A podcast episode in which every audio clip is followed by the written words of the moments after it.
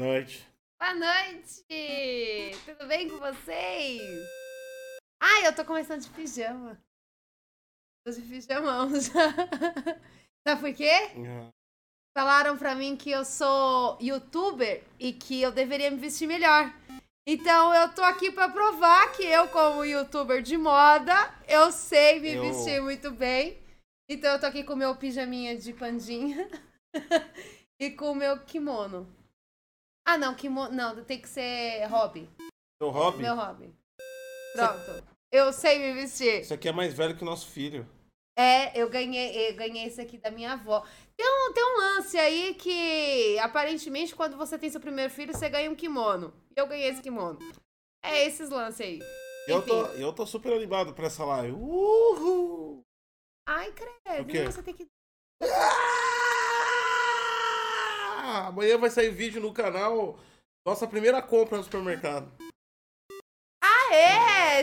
Quem assistiu o Bom Dia DG viu que o rapaz lá ficou em alta, porque ele fez compra no supermercado. Então a gente tá aí planejando. A gente tá indo pra esse caminho agora. Puta, fui no mercado hoje comprar mistura, devia ter feito um vlog. Puta, ter feito um vlog. Abre uma live no mercado. Puta, que live. Galera, bora pra... em promoção, arroz. Gente, hein? Vamos pra prateleira do peixe comigo. Vem comigo. Aê, tá na Páscoa, tá cheio de peixe. É, né? Vamos dar uma olhada nos ovos, que ninguém vai comprar porque não tem dinheiro. Para isso, a gente no Kitchen Tech, a gente não pode fazer carne no dia, viu? A gente tem que fazer peixe. Puta, é mesmo? Tem que lembrar dessa parada aí. Tem que lembrar dessa parada. Gente, vocês ajudam a gente a lembrar dessas paradas. Ajuda a lembrar. Mãe. Já pensou? Dia sexta-feira da paixão. Churrasco no Kitchen Tech. Cara, mas é de quarta-feira. Meu, mas eu nem... Ou não, o Kitchen Tech é de quarta-feira, tranquilo. É de sexta-feira que rola a parada. Ai, é. Que bom, gente. Porque senão eu não sei fazer peixe. Seu churras. Mano, a galera religiosa ia hatear, né, mano? Não, e o pior é que eu sou desligadão pra isso, porque a gente não é religioso, então a gente não segue porra nenhuma. Aí mano, já pensou que fail, cara? É, ia ser. Não, já estão hateando. Ah, inclusive te hatearam também. Põe na brasa. Põe na brasa. Faz sexta-feira da paixão. Põe na brasa. Te hatearam. Por quê? Também, porque falam que todo dia agora você tá com essa camisa. Estão hateando essas roupas, gente. Olha o absurdo que nós chegamos no YouTube. Então me hatearam porque eu tô todo dia com a minha camisa. É, com a sua camisa florida. Mas é que eu gostei. E falaram que não combinaram com você. Ah, não combinou. A galera tá hateando. Mano, a galera tá hateando essas roupas. Olha o absurdo que chega nesse YouTube. Ah, é perfeitamente normal vocês viram uma criança passando com um galão, tá? É normal, gente. Ele tava tomando água no galão. Bandroy! Por que tá fazendo um barulhinho de superchat no YouTube? Fazendo barulhinho de superchat. Tá fazendo barulhinho de superchat. Gente, o OBS tá muito, muito foda. Tá tudo errado. Eu tirei o YouTube aqui. Não tem nada? Tá fazendo os barulhinhos do superchat do YouTube. É, por quê? Porque o OBS tá bem louco, cara. Cara, o nosso OBS tá muito, não muito é o OBS, foda. É o Streamlabs. Tirou. Agora já tirou. Já tirou. É que a galera tá mandando superchat lá sem live. Ah, gente, deixa a gente... Ai, que preconceito, gente. Deixa a gente ganhar nosso ganha-pão. É que eu tirei aqui, louco. Tava tipo assim, a gente coloca a medalhinha, né? Quando alguém manda um superchat. E aí, o que se faz? O que eu faço no OBS? A gente tem cada live uma cor de layer, mas você vê que todas elas são padrão. Vocês então, separaram o que é rosinha? É, ai, eu criei uma cena e fui copiando a cena e trocando as layers dela. Foi isso que eu fiz. Né? Então, tipo assim, eu tenho aqui, essa live é exclusiva da Twitch, mas eu tenho todo o repositório do YouTube porque ela é uma cópia, né? Aí eu desativei o negócio porque que eu abro aqui o OBS tá lá. Tipo, fulano de tal, superchat. Eu falei, caralho, tá bombando o canal. Tá bombando. Tá bombando. Gente, a gente vai ficar milionário. Ah, a gente não pode ficar milionário. Se a gente ficar milionário, a gente faz Bom Dia DG. Falando de político, a gente vai ser processado, tem lance agora. Né? Então a gente tem que tomar cuidado, a gente tem que manter a base pobre. A gente não ser processado. Peraí, deixa eu ver, às vezes invadiram o canal, né? É? Se invadiram, deixa invadido. Tá dando um monte de superchat, se invadiram, deixa invadir. Vai vir tudo na nossa conta. Ah. Não foi invadir. Ia falar, mano, deixa o hacker trabalhar um pouco. A gente tá cansado. E aí é isso. E agora parou o Brasil. E aí, então, nosso assunto de hoje é hobbies e vícios. Hobbies, gente, eu preciso muito pedir ajuda de todo mundo que tá aqui no chat, todo mundo que tá assistindo, por favor. Na verdade, são dois pedidos que eu tenho pra fazer. Um, eu preciso de mais uma pessoa, você que tá nos assistindo, nós temos 35 pessoas agora na live. Você que está nos assistindo e não está comentando no chat, por favor, comente um pouquinho no chat. Eu preciso de uma pessoa comentando a mais no chat para conseguir bater o desafio da Twitch. Ela... Não? O desafio da Twitch tá, precisa de 200 pessoas comentando no chat. 200 pessoas únicas. Tem que ser uma pessoa que nunca comentou. Você que nunca comentou, por favor, comente. Manda aí no chat. Oi. K. É, então, porque daí a gente precisa... Ai, o pessoal tá comentando, gente, vocês são muito lindos. Aê, valeu, porque valeu. A gente consegue completar o desafio. Agora a Sati conseguiu aí, ó, o nosso o desafio. E o legal de conquistar esses desafios é que você não ganha absolutamente nada. Ó, o Gazaraki e o Uirara. Ah, Uirara, já vi você. Você não vale. Você, desculpa, você tá fora. Ô louco! Ele tá fora, ele já comentou. São pessoas novas. Já vi ele aqui no chat. A Sati, pra atingir a meta, vai começar a bloquear a galera, silenciar a galera que participa do chat pra outras pessoas conversar. Pra mim poder ver quem é a galera, quem são os novos de verdade. Daqui a pouco a Sati é... Ah, e o legal que eu falei, com essa conquista, o que você ganha? Nada. Nada, não ganha nada. Ah, falar nisso, tem um lance aí que eu já configurei, só falta eu ativar. Quando a gente for fazer gameplay, eu vou ativar, porque gameplay, normalmente, as lives são grandes. Eita, seu celular tá tocando. E aí, o que acontece? São desafios. Desafios que a gente tem que chegar, não sei quantos pontos lá, acho que são 100 mil pontos que a gente tem que chegar, de mensagens em destaque, essas coisas. Quando a gente chegar a 100 mil pontos, a gente vai ter que completar o desafio. O desafio é o Gotti cantar uma música pra vocês. Esse é o desafio. Já tá tudo configurado, eu vou ativar na sexta copy. É isso aí. Não me olha com essa cara, não. Você vai cantar pra galera. Todo mundo vai ouvir a sua linda música. Não, é por isso que eu falo, velho.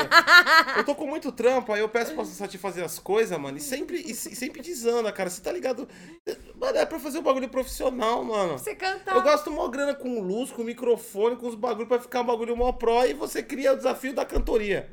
É o desafio do aí piu-piu. Eles é que é assim, que você tem que... Sabe esses pontinhos que a gente ganha? Que agora tá personalizado, viu, gente? Tá escrito DG. Eu levei o dia inteiro, gente, pra personalizar esse tweet. E aí, toda vez que você destaca, o canal ganha pontos.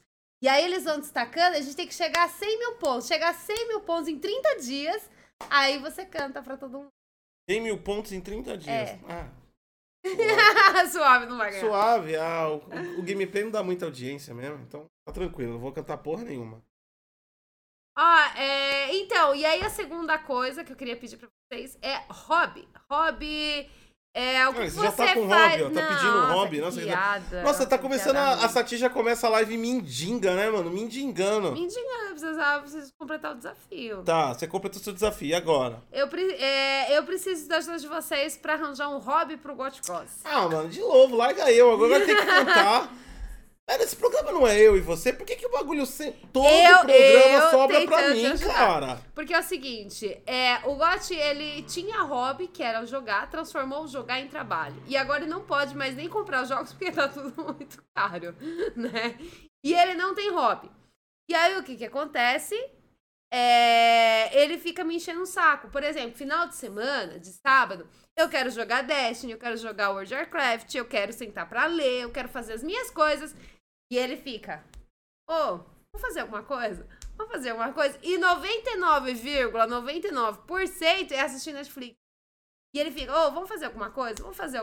Na outra coisa, no 0,01% é eu fazer comida pra ele.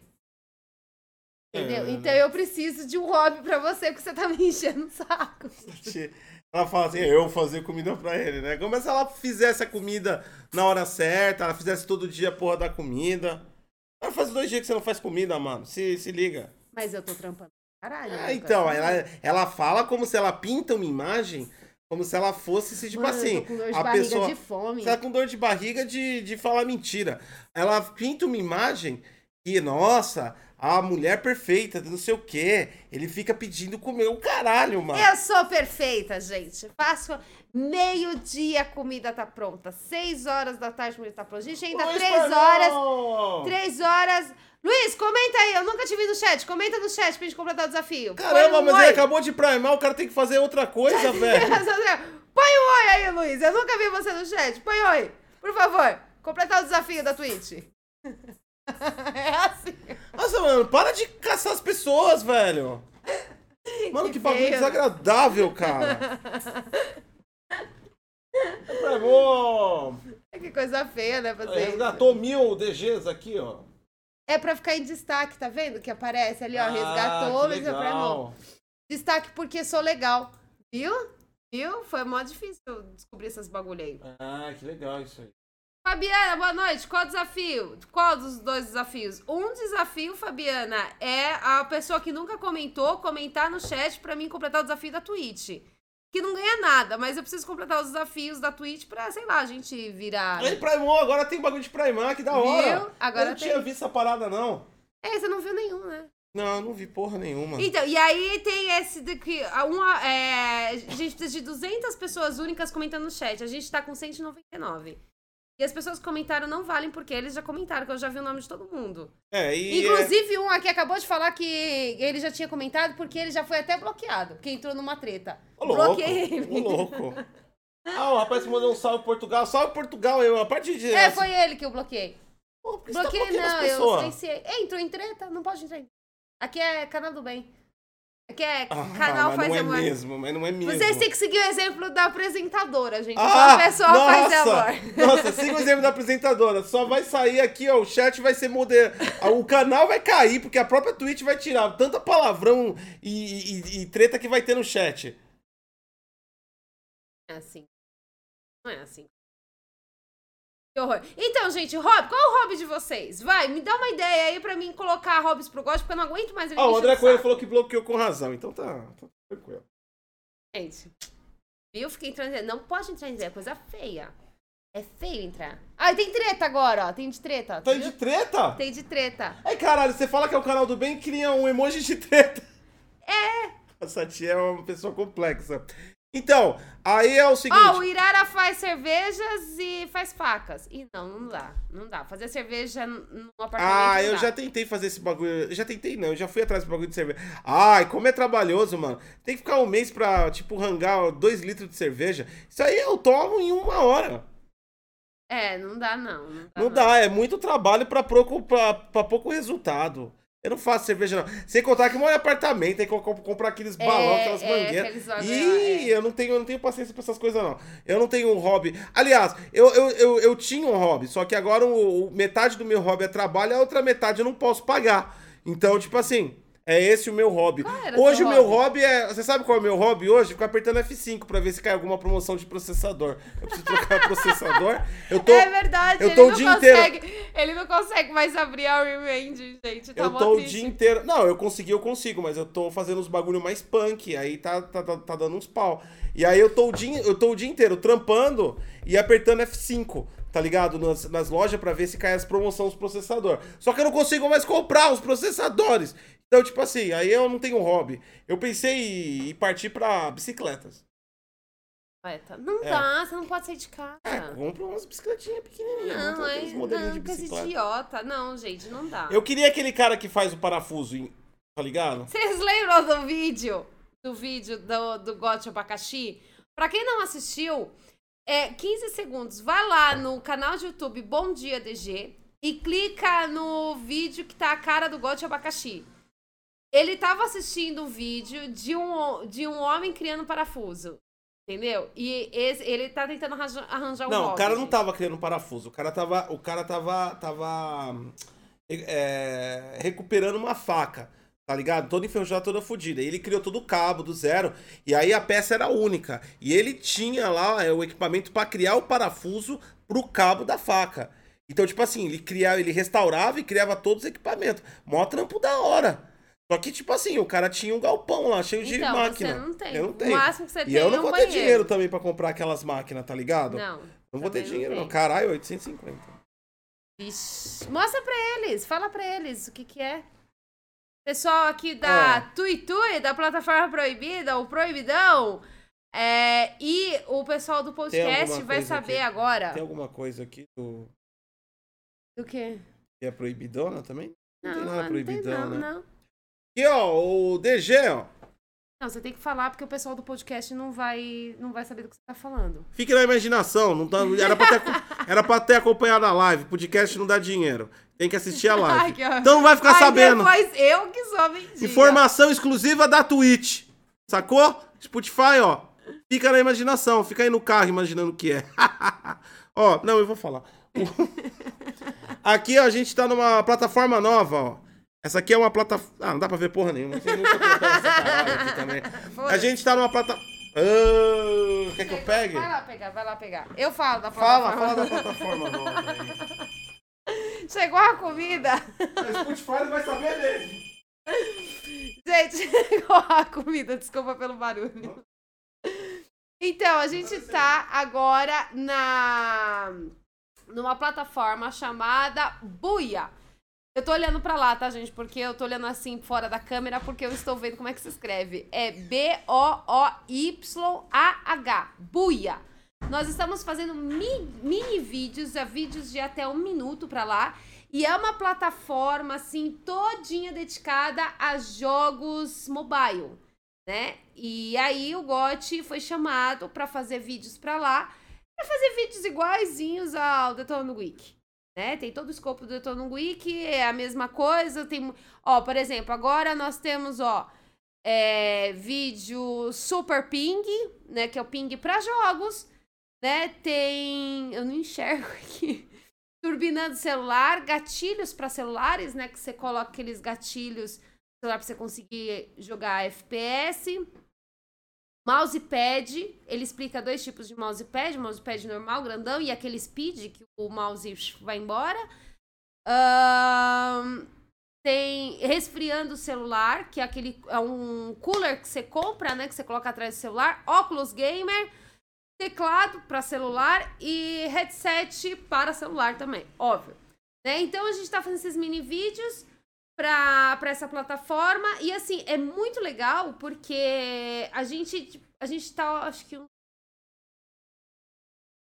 Olha, a gente começou a postar, eu acho que tem uns 4 dias, eu acho, eu não tenho certeza quanto tempo a gente tá postando, mas a gente já tá com 824, apertar F5 lá, mas até a hora onde tá mostrando ali, a gente tá com 824 seguidores e com 4.400 likes. Cara, isso é muito foda. É muito foda.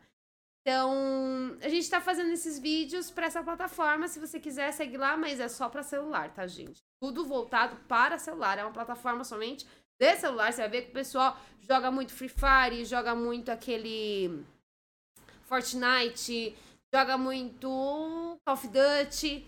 É tudo jogos de celular. Então, é legal a plataforma e ela é meio viralzinha, tá ligado? E é legal porque, tipo assim, como chamaram o Gotti pra ir lá... Na verdade, chamaram eu e o Gotti, né?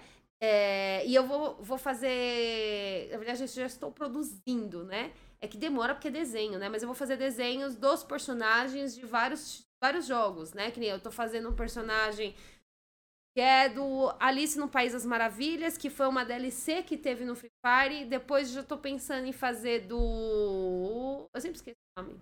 Do Fortnite, personagens. Então ele vai fazer aqueles rapidinhos, sabe? Aqueles vídeos que passa rapidinho. Afinal de contas, é 1 minuto só que a gente tem. Né? E é legal porque, assim, o Gotti já aparece na home. Então, tipo assim, tem todo um apoio, tá? E é legal que a gente tá conseguindo bastante seguidores. É bem bacana. Legal.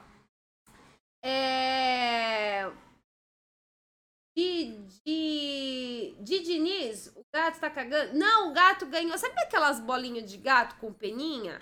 Então, eu comprei pro gato e agora ele não para, porque ele já tinha destruído a dele. Aí ele ganhou uma nova agora, então ele tá pulando e catando essa bola. Então a bola vai longe e ele vai atrás, enfim, ele tá fazendo o Diaba 4 aqui em casa. Vinícius, como acha você lá? Detonando Wiki também? Detonando Wiki, pode procurar Detonando Wiki, vocês vão achar a gente lá, tá? É buia.tv/Detonando Wiki. Avisei que é só mobile, só pra jogos mobiles. É bem legal, rola campeonatos. Tem, assim, assuntos diversos. Por exemplo, de vez em quando vocês vão ver lá vídeos, o pessoal faz cosplay, pessoal que dança, né? Ela é, assim, é uma plataforma tipo YouTube, mas o foco principal dela é de games, né? E tem um pessoal que faz lives, tipo, da vida e tal. Enfim, é uma plataforma que tá começando, faz pouquíssimo tempo. Não tem, assim, youtubers gigantescos. O que tem mesmo são os pro players. Pro players tem bastante. Agora, por exemplo, pessoal, assim, que faz vlogs, essas coisas, você vê que não tem pessoal, assim, rostos muito conhecidos, como que é do YouTube. Tem bem mais gente conhecida. É só vocês procurarem Detonando Wiki. E dá like, hein, gente? Dá like e deixa um comentáriozinho. E sem treta. Tô de olho nos comentários, viu? Conheço vocês. Bandroy! Ah, agora entendi porque essa Ti tava... Ai, que delícia! Vocês querem esfirra, gente? Deu uma vontade de comer esfirra? Tava vendo tanta live de Free Fire, é a mesma empresa. Isso! Isso mesmo, eu tava assistindo as lives porque toda vez que a gente vai fazer um trabalho, eu e o Gotti, a gente não pega simplesmente e fala, ah, beleza, vamos catar e vamos lançar vídeo, foda-se. Não, a gente gosta de estudar a plataforma e de entender o público. Então, por exemplo, nossa, eu tô até babando com a comida, o cheiro tá maravilhoso, morrendo de fome.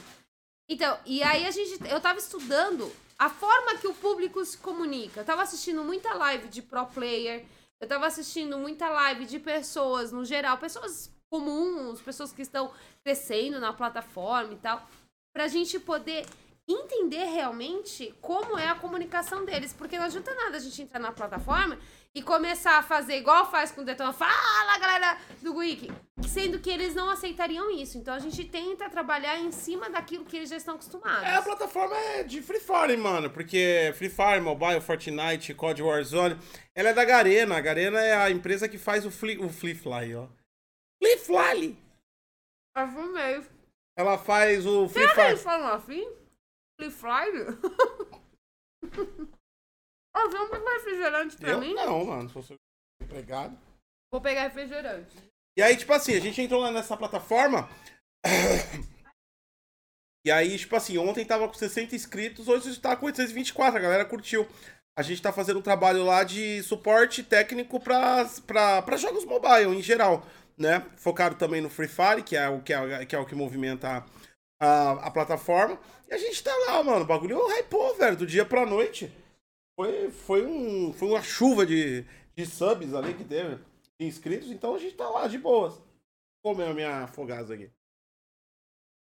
Ah, só pastel. Fogasa é um pastel, só que é um pastel... Só que é um pastel de massa mais mole. Ah, entendi. Então, gente, qual é o hobby de vocês? Vamos voltar ao assunto da live? Qual era o assunto? Então, acessa lá depois e... Acessa lá, gente. Segue a gente lá, sem treta. Segue lá, conhece a plataforma lá. É daorinha. É que, tipo assim, aí depende de gosto, tá, né, mano? Tá começando também. Não, a plataforma tá começando. Não é nem que tá começando. É um bagulho de gosto, velho. É outro mundo, mano. É outro mundo, tipo assim. Não é esse bagulho de games igual Xbox, Play... É outro mundo. É um mundo totalmente diferente. Muito diferente. Muito diferente mesmo. Né? É de games, mas não tem nada a ver com esse mundo de AAAs, de zilhões de dólares aí dessas publishers, de cyberpunk, não tem nada a ver com esse mundo. É outra pegada, é muito mais focada no competitivo mesmo, através dos jogos. Os campeonatos bombam, saem umas lives lá que dá 60, 70, 80, 90 mil espectadores em live, tá ligado? Pra ver um campeonato, é outro mundo, né? Então não é todo mundo também, vai lá, conhece. Se você achar legal, fica, mas é outro mundo. Já avisa a galera, porque tem gente que vai chegar lá e falar, que porra é essa? Nossa, cara, é outro planeta, é um planeta da parte de games também, tá ligado? É outra pegada. É verdade, inclusive eles têm umas gírias que a gente não sabe o que é. É, tipo assim, eu recebi um comentário, tipo, eu fiz lá da abertura de portas pro Free Fire, no NAT, né? Eu fiz um mini vídeo de 1 minuto lá, e o cara curtiu, gostou, e ele falou... Lude, valeu. O que é Lude? A gente tá tentando descobrir o que é Lude. A tradução é alto, né? Alto, em cima, acima, enfim. E ele mandou Lude. Será que é Lude? Sei lá, eu acho que é top. Eu não sei, às vezes tá me xingando também, eu não sei. É verdade? Pode ser que ele esteja te xingando. Tipo assim, seu filho da puta. É. Rodrigo, meu hobby é aviação. Tô estudando cada vez mais sobre, tô até considerando largar TI e fazer o curso de piloto. Cara, se é teu hobby, não faça isso. Se é teu hobby, continua como hobby, senão vai se tornar trabalho. Não. E aí você vai ficar daqui a pouco fazendo um live perguntando um hobby pras pessoas. Eu até pensei em fazer uma coisa de aeromodelismo, essas coisas. Primeiro que é caro pra porra, também. É caro. Então se for pra mim fazer isso, eu compro um processador. Outro... Eu preciso do processador. Mr. Lipe, não é noob, é Lud. Lud, não é noob, Lud. Porra. Noob a gente sabe o que é, Lud. Não saber o que é noob, aí também se mata, né? L-O-O-D, Lud. O outro lá falou, você tem o quê? É Dimas? Dimas. Ele falou, você tem Dimas? E eu falei, caralho, mas por que eu teria a Dilma? E eu pensei que era a Dilma, tá ligado? Tem a moedinha da plataforma, é tipo que nem na Twitch, né? É tipo a moedinha da plataforma e é diamante. E os caras, a gíria deles é chamar de Dimas. E eu falei, oxe, por que que eu... Oxe, mas eu falei, caralho, eu tô falando tecnologia, já chegou a política aqui, já começou... Já tem aqui política? Já tem gado aqui, caralho, né? E eu falei, cara, o que tem a ver a Dilma com isso?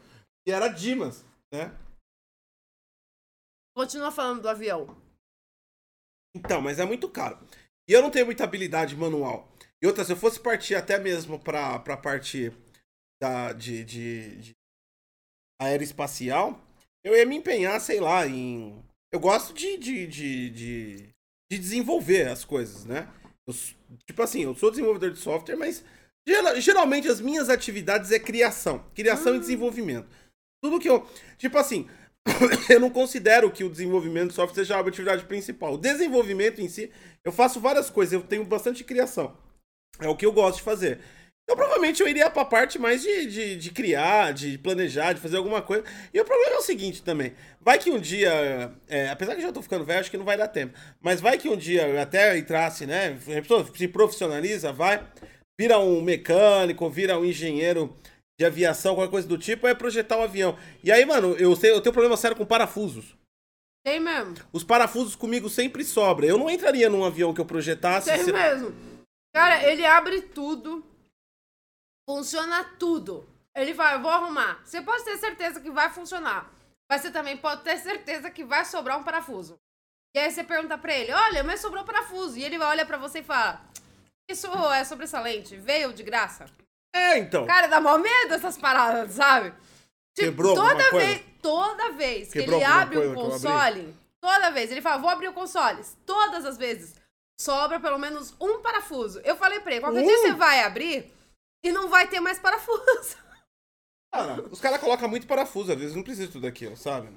Claro que não precisa. É pra sobrar, porque quando ele fala assim, não, quando o cara abrir, ele vai montar de novo, e aí ele falou, sobra, porque depois se ele perder e tal... Vai sobrar. Aham. Sobressalente. Parafuso sobressalente. Tá quente. Tá muito quente. Tanto é que o sobressalente, por exemplo, eu fui testar a minha parafusadeira. O primeiro parafuso que eu fui foi no gabinete. Quebrei o parafuso. Cara, ele quebrou o parafuso com a parafusadeira. Foi assim. É que eu coloquei na rotação muito alta. Aí eu, quebrou. Eu falei, ainda bem que é um parafuso. Não é uma peça importante. Até hoje, sem o parafuso, tá funcionando, não tá? Não é importante, o parafuso não é importante. Tá funcionando, não tá? Tá funcionando, mano. Não é importante, o parafuso veio pra quê? Tá, esquece qualquer coisa de avião. O parafuso da Brasileira é forte, cara. Eu comprei ela tem ela tem uma pegada insana, mano. Ela é bem... Eu coloquei um saco de pancada no quarto, tá ligado? Um puta de um suporte gigantesco. O saco tem mais de 60 quilos, tá ligado? E eu fui só com a parafusadeira. Coloquei lá o sextavado nela, zoom, e ela vai embora, mano. A bicha tem um tranco do capeta, mas ela tem uma regulagem. Então, pra você pegar um dispositivo menor, tipo um eletrônico, você pode abrir com ela. Aí você coloca, você diminui a pressão, né, dela. E aí ela vai de boa, só que eu não tinha diminuído a pressão. Fui lá e pá! Estourou o parafuso. Aí quebrou. Quebrou a cabeça do parafuso e tá lá a rosca até hoje dentro do buraquinho lá. Não tira. Não vou tirar nem fodendo, não precisa. Não precisa, gente. Nossa, pra que é um parafuso ali? Totalmente sobressalente. Não dá, gente. Qualquer coisa que envolva parafusos não dá pro gosto. Inventa outro hobby. Ó, o Gazarak, tenho tanto hobby que me falta tempo de praticar todos eles. Cara, fala aí pra nós. Fala aí pra nós. Quem sabe a gente consegue achar um hobby pro Gotti? Eu não tenho hobby nenhum, cara. Meus hobbies são tudo caro. Mano, não dá. Cara, é impossível uma pessoa não ter um hobby. Sabe uma pessoa que trabalha, só trabalha 24 horas e tudo hobby que ele pensa é trabalho, é o hobby dele. E aí ele fica cansado. Ele fala, pô, eu preciso descansar. Ele vai descansar e faz o quê? Trabalha. Não, cara, não faz sentido nenhum. Não faz sentido. Você é a pessoa que menos faz sentido. Uhum. Porque você só trabalha. Eu tô trabalhando. Tá descansando e trabalhando. Gente, é ridículo. Viu? É ridículo. Eu tive que ir até as 4 trabalhando. Cara, quem é que faz isso? Enfim, né? Eu. Rodrigo Ferreira, cria uma sala no Discord. Vou criar, Rodrigo. A gente já tinha conversado sobre isso. Eu vou criar. Para os subs, dá pra vincular. E automaticamente entra lá. Ah, é? Eu não sabia disso, não. Eu não sabia dessa também. Depois passa pra Satia. A Satia agora é administradora das funcionalidades da Twitch. Mesmo fazendo algumas cagadas de vez em quando. Deve cair muito o nível da Twitch nos próximos semanas. Rodrigo, depois nós conversa. Nós conversamos por Facebook, porque meu WhatsApp cagou e... Enfim, eu preciso trocar o chip, não troquei. O Vandorri, ó. Colecionar alguma coisa. CD, vinil, música, camiseta de banda. Eu já tive todas essas coleções. Puta, é verdade. A gente já teve todas. A gente já teve CD, a gente já teve... jogos, e já teve console, coleção de console, nós já tivemos vinil de música, nós já tivemos várias camisetas de banda, nós já tivemos muita coisa. Cara, eu não sei mais, e eu já falei pro Gotti, mano, vai ler, vai jogar um jogo, vai, sei lá, pega um jogo. Tocar guitarra, já tentei, não sou bom. Não, você tá louco, nossa, não, nem fudeu, gente, o talento musical dele é zero. Eu tenho... É zero, não. O meu problema não é talento musical. O meu problema é talento motor, tá ligado? Eu não tenho paciência com coisas que tem que mexer com a mão, assim. Que nem eletrônica. Eletrônica é uma área legal. Eu conheço bastante coisa de eletrônica de teoria, mas eu não pratico, não. Porque é um pé no saco, mano. Eu fico soldando aquela porra e aquela caralha daquele estanho, filha da puta. Eu falo, filha da puta, não sei quando você vê a PCB tá na parede. Ah, vai tomar no cu essa porra. Eu vou comprar essa porra soldado. Vai te fuder. Né? Eu não tenho paciência com essa parada, tá ligado? Ó, o Cristotiano falou pra você matar o boss do Raymond. Hã? Pra você matar o boss do Raymond. É um belo hobby. É hobby, é tortura, né? Porque daí pelo menos a gente cata e passa de fase. Muda a fase. Já estamos indo pra terceira live com aquele boss maldito, daquele... Nossa, que gordo capeta aquilo. Então, aí eu não faço também. Eu não mexo com eletrônica, eu não mexo com... Ó, você não tem nenhum jogo pra você jogar. Não tenho. Nenhum jogo contínuo. Você tinha o... Borderlands, mas já parou de sair as DLC. Tá fazendo umas eventinhas, mas é meio bosta. Tentei colocá-lo no Destiny, não vai. Tentei colocar no World of Warcraft, não vai. Olha os jogos, né? Olha o que é ofertado a mim. Tentei colocar ele no Black Desert, não vai. Nada vai. Ele odeia qualquer coisa, assim, muito RPG. Então, ou seja, eu começo a ficar sem opção. Eu comprei um monte de livros pra ele. Nada, também não lê. Não quer ler os livros que eu comprei. Agora, se for ler pra estudar, ele lê. Agora, ler por diversão, ele não lê. O girl. Você só pega num caralho de um livro se for pra estudar. Nossa, quanta diversão. Puta que bagulho ilusório, né, seu? Você abre o livro assim... Oh, eu vou me divertir agora. Mas é super divertido. Nossa, tem 1.500 páginas. Que diversão! Cara, mas caralho! É divertido. Olha que emocionante quando você vira. Vira da página 1 pra página 2. Sai do prefácio. Mal posso esperar para o capítulo 1. Cara, será pura diversão. Cara, é mó divertido. Livro é mó divertido, é sério mesmo. Você se diverte, tem várias histórias boas. Cara, eu só leio livro de histórias. História é história. História é história mesmo. Ele adora histórias, principalmente quando se trata de guerra. Guerra, ele é apaixonado. Gosto de história de guerra. Gosto Primeira Guerra Mundial, Segunda Guerra Mundial. Tem o livro do Stalin aí, tem o livro do Bigodinho. Eu tô lendo o livro do Stalin. Tô lendo. É bom, é bom. Gente, é um dos livros mais fodas que eu já li. Por quê? Quando chega na parte dos nomes. Você lê Stalin, ok, é de boa. É um nome fácil de escrever, um nome fácil de lembrar também, uma figura histórica. Tallinn Lenin, é fácil. Aí chega no Rancho Sanfangon Show. Cara, stop que eu te tomo de tarde. Cara, como é que você leu o nome do cara? E aí, tipo assim, você fica se perguntando quem é esse homem. Faz que nem eu. Oh. São todos Cove. É todos Cove, é verdade. É. São todos Cove. É só aí você começa a numerar. Cove 1, Cove 2, Cove 3, Cove 4. É igual o Bolsonaro com os filhos. Bolsonaro 1, é. Bolsonaro 2. É não sei o que, brasileiros Cove. Cove.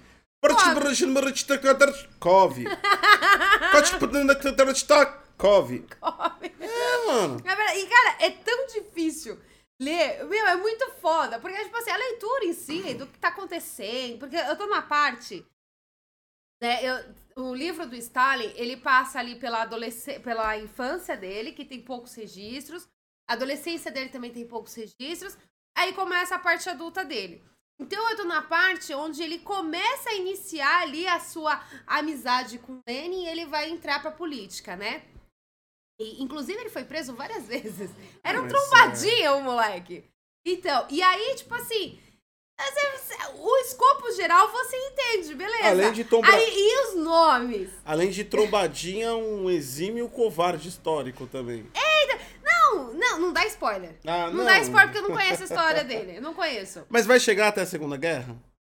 Vai, do início até o fim, até o último dia da vida dele. Eu não li.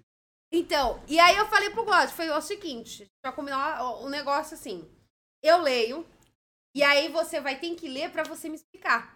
Porque, por exemplo, tem muita coisa que acontece naquele livro e tem só datas. Livro de história, Não, então, e aí acontece, tipo, só datas. Mas é os livros que você já tem que ter uma referência de base atrás. Eu não tenho nenhuma.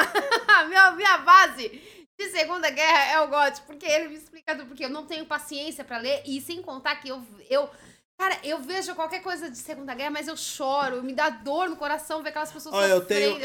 Eu tenho da Primeira Guerra um volume gigantesco, eu tenho da Segunda Guerra Mundial. É, verdade. Eu tenho os túneis de Berlim, que conta a história das pessoas que criaram túneis e também como elas burlavam para passar para o lado oriental e ocidental da Alemanha, que era um período aí pós-guerra, que também continuou sendo guerra, enfim. E eu tenho o livro do Bigodinho. O livro do... Que ele escreveu. É. Minha Vida, né? Minha Vida lá. Mas... Não é Minha Vida. É Meu Kampf, Minha Vida. Minha Luta. Minha Luta, desculpa, é verdade. Minha Luta. Então eu tenho do Bigodinho. Aliás, meu Deus do céu. Meu Deus do céu. Péssimo escritor. Que pessoa ignorante, velho. Que pessoa... Cara, imagina os políticos de hoje escrevendo livro. Cara, é um conflito de ideias, assim, que não faz sentido. Vai do populismo lixo, tá ligado? Do simplório até o narcisismo absoluto. E volta pro populismo. Nossa, O livro do Bigodinho é um desastre de ideias acumuladas, cara. É um livro bem sem nexo, tá ligado? Eu não sei como as pessoas se doutrinaram por aquilo, porque, cara, realmente... É um péssimo escritor. É de uma genialidade ignorante, vamos dizer assim. Verdade. Não, é horrível o livro dele. Não é horrível só pelo teor fascista do livro, mas é horrível pelo teor ignorante do livro, tá ligado? Não é bem escrito. E vamos falar que Stalin também não era nenhuma referência de inteligência. Não, mas pelo menos quem escreveu o livro... Não, é sério. Não, quem escreveu o nome dele pelo menos tinha estudo. Mas, cara, dá vontade de você entrar no livro e dar uns tapas na cara daquele homem e falar... E você não vai estudar, filho da puta? Puta, tem vários bagulho que você fala, não é possível. É possível que o desgraçado fez isso. Tem um conflito. Mas a base do controle absoluto político é a ignorância, né? Ah, sim, com certeza. Então, nenhum desses caras vai ser ultra culto. Então, apesar que tem uns cultos meio tenso, né? Pode mostrar o livro aqui? Esse aqui tem... vão tirar print e falar que a gente é comunista, não mostra não. Ah, é verdade. É, tem uns haters aí, vão tirar print e falar que a gente é comunista, aí vão distorcer o assunto. Ah, é verdade. Então é, porque é um livro sobre Stalin, vão falar que a gente tá proliferando o stalinismo, o comunismo, o marxismo. Ah, é verdade. É, os caras são doidos, tá ligado? Você quer ler um fato histórico, independente do que ele represente, porque a história é história, ela não tem lados... E aí o cara vai falar, você vai colocar assim e vai falar... Gente, é um capa dura. Sati. É um capa dura, azul e vermelho. Procura na internet, passa o link pra eles. Quem tiver interessado aí. Então, gente, fora esse... O do bigodinho não tem mais. Eu acho. Tem na banca de jornal. Não, mas não é aquela versão. Não, aquela versão é não. A minha versão é a tradução na íntegra, não é aquela versão repaginada. Eu tenho a tradução na íntegra mesmo. Inclusive, eu acho que a livraria que fazia fechou, por causa dessas tretas aí. Não. Não fechou aquela livraria? O livro tá de graça. Tá de graça, tipo, pra você pode publicar esse livro. Não, mas é que tá. O problema não é isso. O problema é os processos que você toma. A livraria tomou vários processos, por causa que publicou. Não, mas acontece que ele publicou, eles publicaram... Não, mas não tô falando de direito autoral, não é direito autoral. Eu tô falando que as pessoas processam por causa do teor do bagulho. Mas não pode. Pode! Mas por que você vai processar a livraria por estar divulgando a história? Porque a livraria só divulgava aquilo. Gente, eu vou colocar aí no chat o link pra vocês verem o link falando. É um box, é o link da Amazon. Aliás, você pode processar por tudo. Eu acho que foi a... mas cara, que absurdo, você vai processar a pessoa. Não, mas calma aí. Não, já começou a internet. A Satia é muito internet, cara. Ela já começa a ter uma opinião sem saber. Teve toda uma treta, envolveu também a comunidade judaica, parece que de alguma forma desrespeitou, mesmo com a publicação do livro. Tem toda uma treta envolvida na história dos processos da livraria, tá ligado? Então, tipo assim, não dá pra defender nem acusar, certamente. Tem que se envolver na treta. Mas eu sei que não era só o fato dela publicou e foi processada, não. Teve outras paradas, porque parece que ela já fez uma vez, ela tinha outro livro, e aí pareceu que a livraria estava... publicando obras não para vender história, e sim ideologia. E aí já, tipo assim, tem todo um... Aí a gente mete o pau. Agora já troquei de lado. A internet. Aí já troquei de lado, já. Tem essa não, é pra divulgar a história, não é pra divulgar a ideologia, vai se fuder. É igual eu achei uma página, falava de política. A página até então tava, tipo, de boa, né? E aí eu falei, nossa, finalmente, né, alguém que não tem lado, não sei o quê. E eu comecei a assistir, inclusive a própria página colocava uns documentários, puta, foda pra caralho, sobre política mesmo, né? Política atual, Brasil. E aí eu comecei a assistir, aí depois de um tempo eu falei, opa, filho da puta, o cara tá colocando ideologia lá dentro, eu catei e fui lá e falei, não, não gosto de você. Aí eu saí fora da página. Nossa, que protesto. Foi o meu protesto. Foi lá e falei, não gosto de você. O Gazari, Gotti, um dos meus hobbies é desmontar PC pra limpar. KKK. Você tem vários, vai ter muita ocupação. Ele odeia fazer isso. Eu odeio limpar o PC, cara. Eu gosto de mexer pra fazer o upgrade. Tá ligado? Peça nova. E mesmo assim ele odeia quando tem que trocar peça. Ah, eu odeio também. Eu odeio. Porque tem que abrir a toda a porta. Mano, você não sabe... Você não tem a menor ideia do que é esse Cougar Conquer 2. Pra abrir e trocar uma pasta térmica. É tipo um exercício. É um exercício militar pra conseguir fazer isso. Tá ligado? Eu preciso separar um espaço. Eu tenho que transportar ele pra um local. Eu tenho que tirar a gaveta de... Mano, é foda. Esse gabinete, ele é muito grande. Não dá pra você, tipo assim... A galera acha porque eu curto, né? Eu curto tecnologia, eu curto os PC, eu curto os FPS explodindo na tela e tudo mais. E, mano, eu não gosto... por que você acha que eu não faço benchmark no canal? Mano, que pé no saco fazer aquilo. É um grandíssimo pé no saco. Abre o jogo, mede FPS, joga o FPS, não no dado, compila o dado. Aí você pega o outro jogo. Você faz com outro jogo. Aí você faz com outro jogo. Aí depois você fez tudo isso, é o que você tem que fazer? De novo. Pega com outra GPU que tá comparando. Pega o jogo 1. Pega o jogo 2. Todo mundo já entendeu, mano. Aí depois você pega os resultados e coloca numa planilha. Aí depois você compila um gráfico. Aí depois você apresenta um gráfico. Ainda você tem que fingir que isso foi emocionante quando não foi! Não bate, senão o pessoal do podcast reclama. Eu bati, por isso que... Porque o pessoal do podcast reclama, foda-se, não tem comentário no podcast. Ah, é verdade, não tem comentário no podcast, eu vou ficar batendo agora, Tá reclamando na mentalidade. O podcast é uma plataforma fria, ela é uma mensagem ditatorial. Somente o cara do podcast tá falando, que o outro cara pode até reclamar, mas ninguém nunca vai saber. Ou se você tiver dentro de um cara, aí você... Aí eu excluí do grupo. Ah, é verdade. Pode não ser ditatorial. É verdade, você é bem ditatorial mesmo. É verdade, o podcast é meio ditatorial, é verdade. Então, e eu não gosto de ficar montando essas porras desses PC, mano. É um pé no saco do caralho. Puta trampo chato, velho, tá ligado? Quais foram os seus hobbies, tipo, na adolescência? O que você fazia? Não lembro. Como você não lembra o que você fazia na adolescência? Sei lá, eu tentei tocar guitarra, não consegui. Foi, gente, eu casei com o Gotti, ele tinha um violão, eu fiz ele vender. Era uma porcaria que só ocupava espaço e ficava pegando poeira. Foi. Cara, eu lia e programava, mano. Eu fazia essas paradas. Você lia? Lia o quê? Pouco de programação. Nossa, mano, que pessoa chata. E aí eu... Ai, você é uma pessoa que dá sono, você é muito chato. Eu gosto de criação. Eu gosto de criação, de criar, tipo assim... Então, criar algo? Vou comprar papel machê pra você criar. Imagina as obras de arte do Gotti Cossi. Mano, é tipo assim, eu andar... Mano, para com isso. Vai trabalhar com criação. Aí eu entrego um bagulho de papel machê. Eu vou pegar essa porra, enfiar, molhar e tacar na sua cara. Pra não falar outra coisa aqui na live. Olha, quase saiu. Mano, o que eu vou fazer com papel machê? Mano? Tá me achando catia da recreação da escola pública? Vou comprar sabonete pra você fazer escultura de sabonete.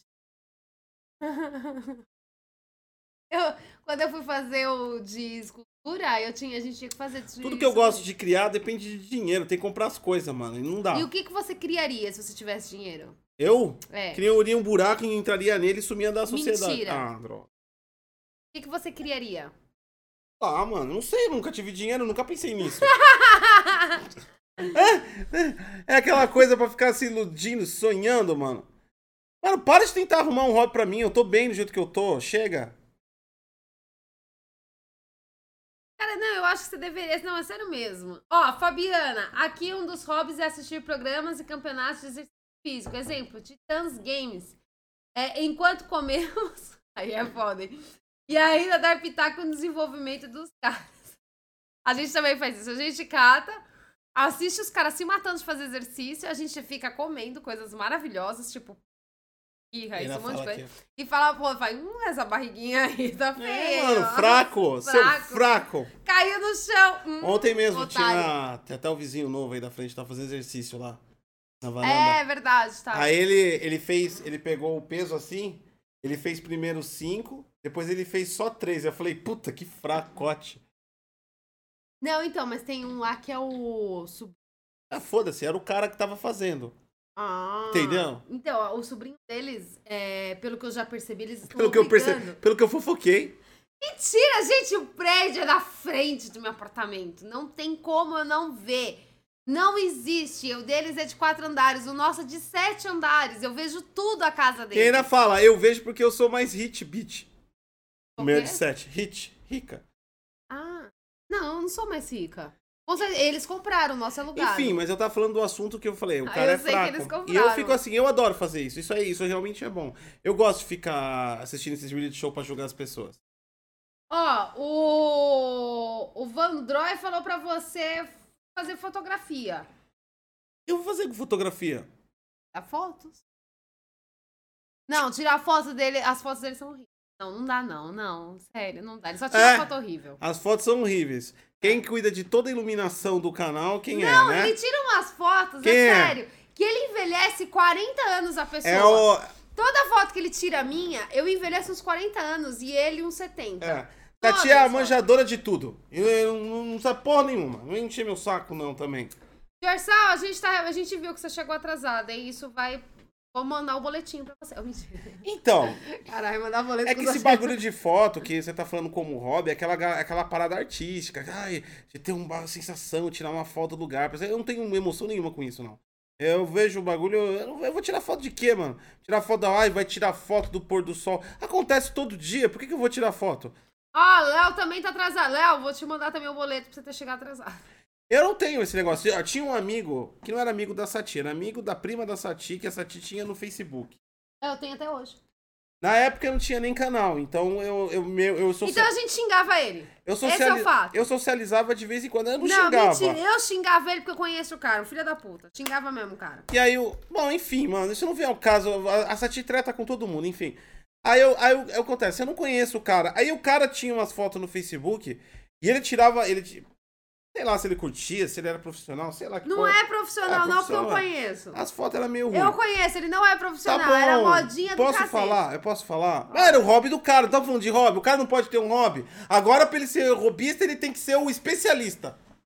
O cara era o hobby dele, pô. Mas aí eu xinguei ele e ele até desistiu do hobby dele. Falei pra ele que ele era um péssimo fotógrafo. Enfim, o cara tirava umas fotos de vez em quando, tinha umas sessões lá que ele tirava pedras. E ele escrevia um bagulho... Ele tirava foto de pedra! Gente, quem que tira foto de pedra? Vai tomar no cu, cara. E ele escrevia um bagulho lá, todo mítico, sobre a foto da pedra. E eu olhava aquilo e eu falava, pedra! Pedra. Que isso? Pedra. Até aquelas fotos, por exemplo, as fotos mais famosas do planeta Terra, né? Aquelas geralmente fotógrafos de guerra, que pegam aquelas cenas bem tristes e cenas bem dramáticas também, né, que comovem o mundo. Temos várias fotos icônicas aqui, do vazamento de Chernobyl, das bombas atômicas, tem várias fotografias históricas. E, claro, aquilo como um projeto histórico é realmente relevante. Mas artístico, o que você espera que aconteça numa guerra? Exatamente. Não, o que você espera que aconteça quando bombardeia um monte de gás sarin em cima de você? Né? É. Então, tipo assim, eu acho esses bagulhos de foto artístico, eu não curto muito, não. Eu não tenho essa pegada, essa sensibilidade artística. Eu não tô falando que é uma merda, mas eu não tenho a sensibilidade artística, tá ligado? Ah, o Gosto não tem mesmo, porque toda vez que eu vou fazer um bagulho, ele cata e destrói meus bagulhos. Eu falo pra ele, ai, olha que lindo que eu fiz. Ele fala, nossa, parece um bicho morto. Faz isso. Faço um desenho lindo, assim, que eu olho e falo, caralho, que foda, sou artista pra porra, assim, com sangue artista. Aí eu mostro pro God, nossa, parece um bicho. É assim. Ou então ele fala, nossa, tá torto. É desse jeito. Sangue artístico, realmente não.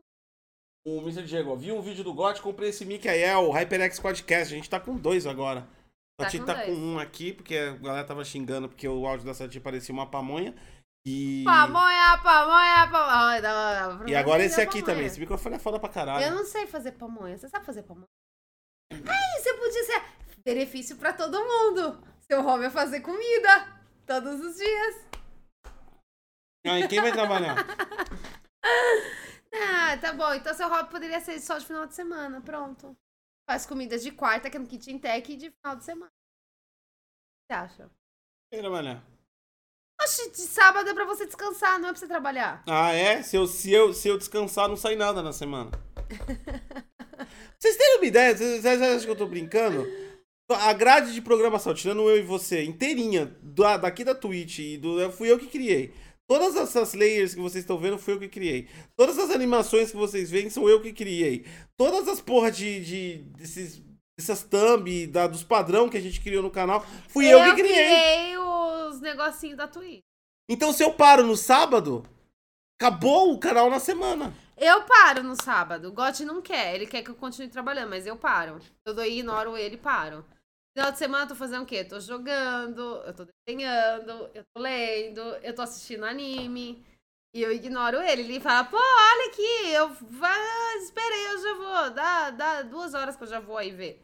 Por exemplo, vocês viram assim. Lá, tava na nova plataforma lá, tem uma entradinha, não sei o quê. Quem foi que fez? Eu que tenho que criar. Eu que fiz. Você é um... Seu naso!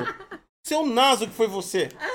Foi a Sati, por quê? Porque a artista que é a Sati. A Sati faz tudo que é artístico pra vocês, tudo que é visual eu faço. Ele só grava vídeo.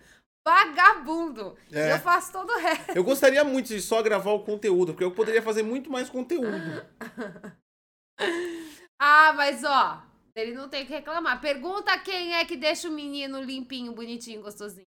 O menino, ele toma banho sozinho. A mamãe que fala, troca roupinha. Mamãe que vai lá ensinar liçãozinha. Menos de matemática. Matemática ainda... Matemática em inglês, não é comigo. Aí é o God que ensina. Mas de resto, é a mamãe que ensina. A mamãe compra livrinho pra ler. A mamãe fala pra ele, vai ler livrinho. Limpa a caminha. Viu? Tem outras, eu também tenho minhas responsabilidades, não é assim?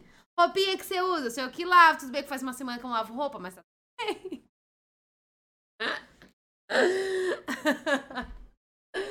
Tá, a gente já descobriu que você não vai ter hobby, amor. Não tenho um hobby. Deixa eu trabalhar, porque não tenho, aliás, não tenho nem tempo pra ter hobby. Vai, eu vou ter um novo hobby. Aí eu vou fazer com o que com ele? Eu vou ficar olhando pra ele lá. Oi, hobby. Tudo bem? E o hobby olhar pra mim. Tudo bem? Gente, eu gosto de não ter hobby. Vamos desistir. É, esquece, gente. Eu tentei fazer a live pra pedir ajuda de vocês, mas não tá rolando. Os hobbies... Ó, a Léo falou que os hobbies dela é games, filmes, animes, artesanatos e gambiarras. Tudo que gosta e não gosta. Menos os games e filmes. Games é trabalho, filme, ele assiste todo santo dia, porque ele não tem hobby. Não, eu gosto de jogar, mas o problema é que não tem porra nenhuma pra jogar. Essa é a verdade, mano. Aí, ó, o Stress falou que o seu hobby é pagar conta. Não, isso não é hobby, isso é diversão, mano. É hobby, sim. Oh, nossa, diversão. Olha que delícia. Hoje... essa veio mais alta que a que eu tenho. Que tesão, gato. Conta no banco. Olha. Saiu mais 1000, olha. Que delícia. Ah, acontece. Não, não é hobby, não.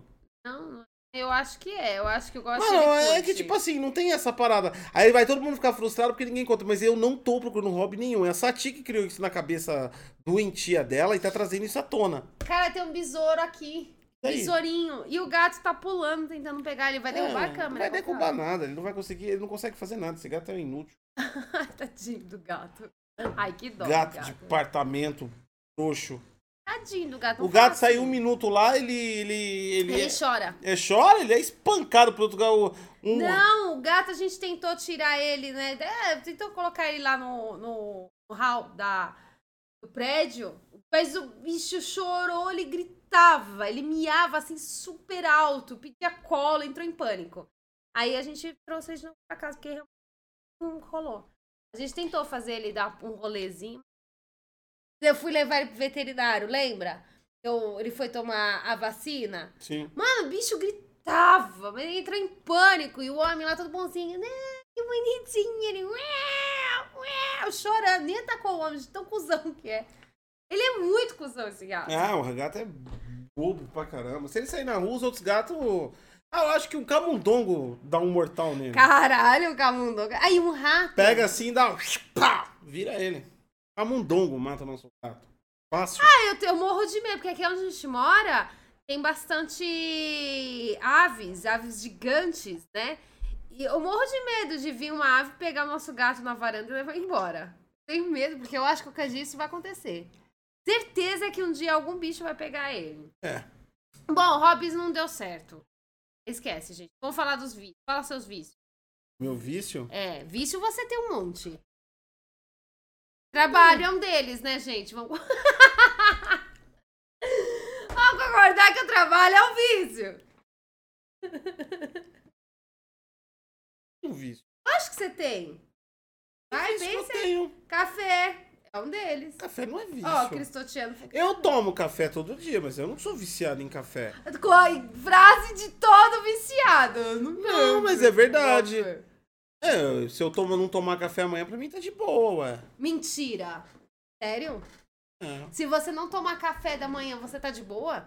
Não, vai tá de boa. Eu não vou fazer o Bom Dia DG. Porque vai demorar 3 horas pra mim acordar. Eu tenho o café só ajuda a antecipar. Eu tenho um vício em café tão forte, mas tão forte, mas tão forte, que se eu acordar e não tomar café, eu passo mal o dia todo. Me dá dor de cabeça, me dá dor de estômago, eu passo mal, eu fico o dia inteiro ruim, estragou meu dia. Eu sou viciado em não dormir, eu acho que é isso. Bom. Ah, é, gente, uma curiosidade do Gosto, ele não dorme. Eu durmo, não sou um anormal. Ele passa umas 4 horas dormindo. E aí ele acorda, eu preciso trabalhar. É desse jeito. Não tem um momento na minha vida que eu não me sinta culpado. Por exemplo, eu estou fazendo a live, estou trabalhando, mas eu tenho um monte de coisa pra fazer. Eu já estou me sentindo culpado. Por quê?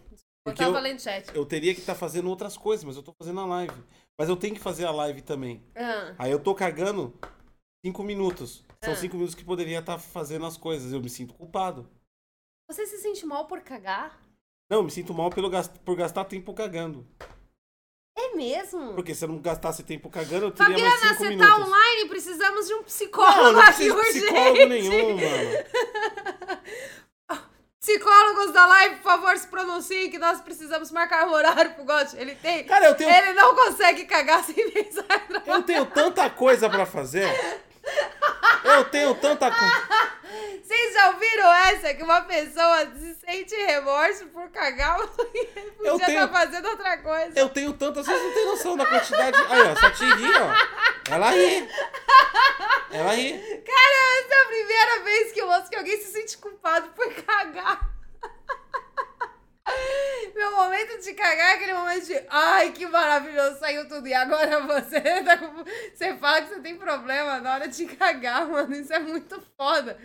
É sério, você tem problemas psicológicos muito fodidos. Cara, tua mãe te bateu quando você era criança? Não, nunca apanhei, não. Você sofreu algum tipo de trauma na sua infância? Sua mãe te derrubou do berço? Você que é doente, mano. Você mamou no peito da tua mãe? Porque diz que se você disso... não mama no peito da sua mãe, você tem problema. O nome disso é, eu mamei na minha mãe, parece que eu mamei em outras. O nome disso... Não, mas é retardado. Cara, eu nunca imaginei. Ora, são 32 anos de vida. Eu nunca escutei isso na minha vida.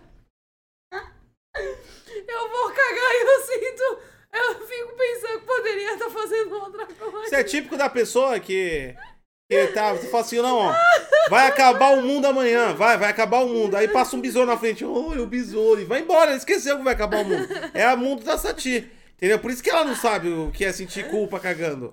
Entendeu?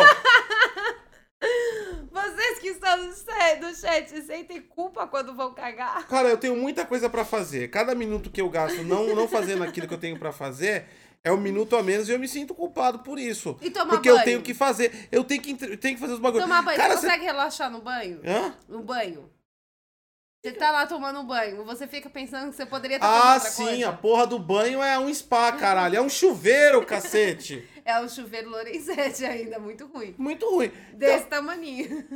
Só bate água na bunda. Ah, eu vou tomar um banho pra relaxar. É água.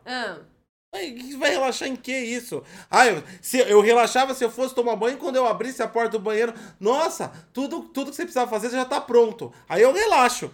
Ó, segundo especialistas aqui, Fabiana dos Santos falou pra você pegar o notebook e ir cagar. Hã? Você pegar o notebook e ir cagar. Então, mas aí, olha o problema disso. Eu entendi, mas é que vocês têm que entender o meu ponto de vista. Dá uma olhada. Eu vou pegar o notebook pra cagar.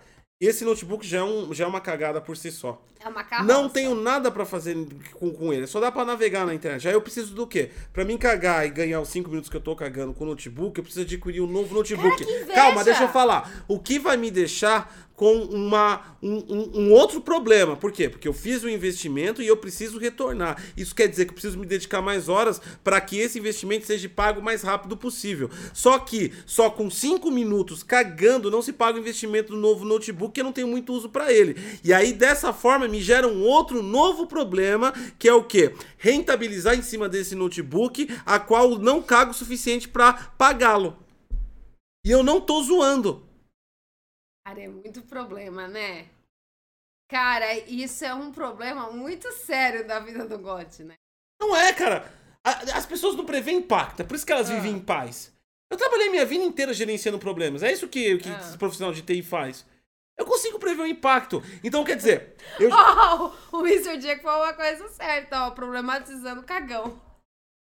Você tá problematizando a bosta. Não, eu não tô problematizando. Eu usei o cagar como uma metáfora. Você que colocou o negócio. Não, eu nunca ouvi ninguém na minha vida falar que tem problemas pra cagar porque poderia estar fazendo outra coisa. Você se sente culpada ao ir cagar, cara. Eu nunca ouvi isso na minha vida. É sério. Até mesmo a questão de dormir. Quanta coisa você poderia estar fazendo? Não, o cara vai dormir 10 horas por dia, 8 horas por dia. Cara, soma durante toda a sua vida até agora quanto tempo você perdeu dormindo. Cara, eu encosto qualquer canto, eu durmo. Qualquer canto. Se eu encostar na cadeira aqui e ativar o relax dela, eu durmo. Eu durmo muito fácil. Sou uma pessoa assim que eu fui feita pra dormir. Eu deveria ganhar dinheiro. Eu vou fazer lives eu dormindo. É porque eu durmo muito, demais. E se eu não dormir, eu começo a ficar com sérios problemas. Você não dorme nada.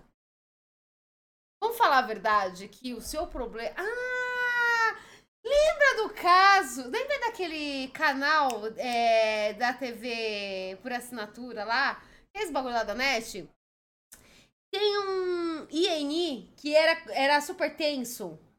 Que, tipo, só falava de mortes. Tem Tinha um cara que ele tava jogando Call of Duty e ele, tipo assim, armou tudo lá pra ele passar num campeonato de Call of Duty. Ele passou horas, dias ali jogando. E o que ele fez? Ele fez um banco em volta de um balde. Ele cagava e mijava ali, já tinha comida nas laterais. Pra quê? Pra ele continuar jogando, ele não perder. No final das contas, ele perdeu pra menina, levantou muito rápido e morreu. Mas você poderia acoplar um balde embaixo da sua cadeira e você trabalhar cagando e mijando. A sua ideia é eu ficar cagando do meu lado. E aí, não, aí o que acontece? Você cata e chama o nosso filho pra limpar a sua bosta. Ele vai tirar o baldinho, vai limpar e coloca de novo. E aí você paga ele também pra ele poder te dar banho. Pronto, você que trabalha 24 horas. Aí eu tenho mais um custo. A pergunta é nada, você dá 10 contos pro moleque, ele fica no certinho e tá tudo certo. Ah, eu não vou entrar nesse negócio. Por quê? Eu não vou entrar nesse detalhe porque então, você não entendeu, você tá zoando. Eu não tô zoando, tô falando sério. Você tá zoando, mano. Eu tô falando sério. Gente, faz uma vedação, né? Ó. Faz uma vedação entre a bunda, o balde e a cadeira. Não vai tirar. Para pensar friamente. Põe ainda um cano que vai direto pra privada. Pronto, é só cortando esse cara. Para pensar friamente. Tudo que eu faço e o que eu tenho pra fazer. Você acha que dá tempo de respirar no final do dia? Lógico que dá. Ah, dá. Se dá. Dá. Lógico que dá. Dá pra você fazer um monte de coisa, só você querer. Você é fraco, lhe falta ódio. Você tem que... São quatro. 4 plataformas. Criando tudo dessas 4 plataformas. Mais gerenciando o conteúdo dessas 4 plataformas. Mas criando todo o layout, todo o design, criando a produção. E ainda, claro, é óbvio, é lógico, tem o vídeo da Xbox. Falando isso, a gente tá fazendo... Então, e aí? Quem faz tudo? Eu. Só eu. Vocês viram que eu estou ficando careca? Não, mentira, gente, eu não estou ficando careca, não. Eu tenho um trabalho aqui de uma produção de umas 5, 6 pessoas, só eu. Não, mentira, gente, é tudo mentira. Isso aí é preguiça dele. É tudo preguiça. Léo, olha o nível que descemos. Área da descarga. Mano, vamos falar a verdade que é possível. É só fazer uma vedação ali, sim. O bagulho rola de boa. Eu iria elaborar um bagulho desse pra ele tranquilamente, se fosse pra liberar o estresse na hora de cagar. Vamos falar a verdade que na hora de você cagar, você tem que ter paz espiritual. Cara, eu tenho prisão de ventre. E pra mim cagar, gente, eu preciso meditar, assim, tipo, 24 horas antes. É muito complicado. E é um momento de muita felicidade quando eu consigo. Então, tipo assim, eu sinto a dor por ele não sentir essa felicidade. De falar, uau, caguei. Cara, eu teria todo esse trabalho de ficar acoplando um balde, sinceramente. Léo, cadê o estagiário? O estagiário tá trampando. O estagiário tá fazendo os cortes do DG e do Bom Dia. É ele que faz os cortes. Os cortes eu não mexo, graças a Deus. É ele que faz, aí ele passa pra mim. Aí eu cato e subo nos 2 canais. Ele tá fazendo todos os cortes, aí eu tenho que ficar brigando com ele todo santo dia. A Sati gerencia os cortes, gerencia as redes sociais, gerencia os... Por exemplo, ela pegou agora a Twitch pra fazer as modificaçãozinhas. Né? Cara, vamos falar a verdade, esse negócio da Twitch é muito difícil. Dá trabalho, Cara, vocês não têm... Vamos falar da Twitch. Gente, vocês não têm ideia de como isso dá trabalho. É umas imagens muito minúsculas.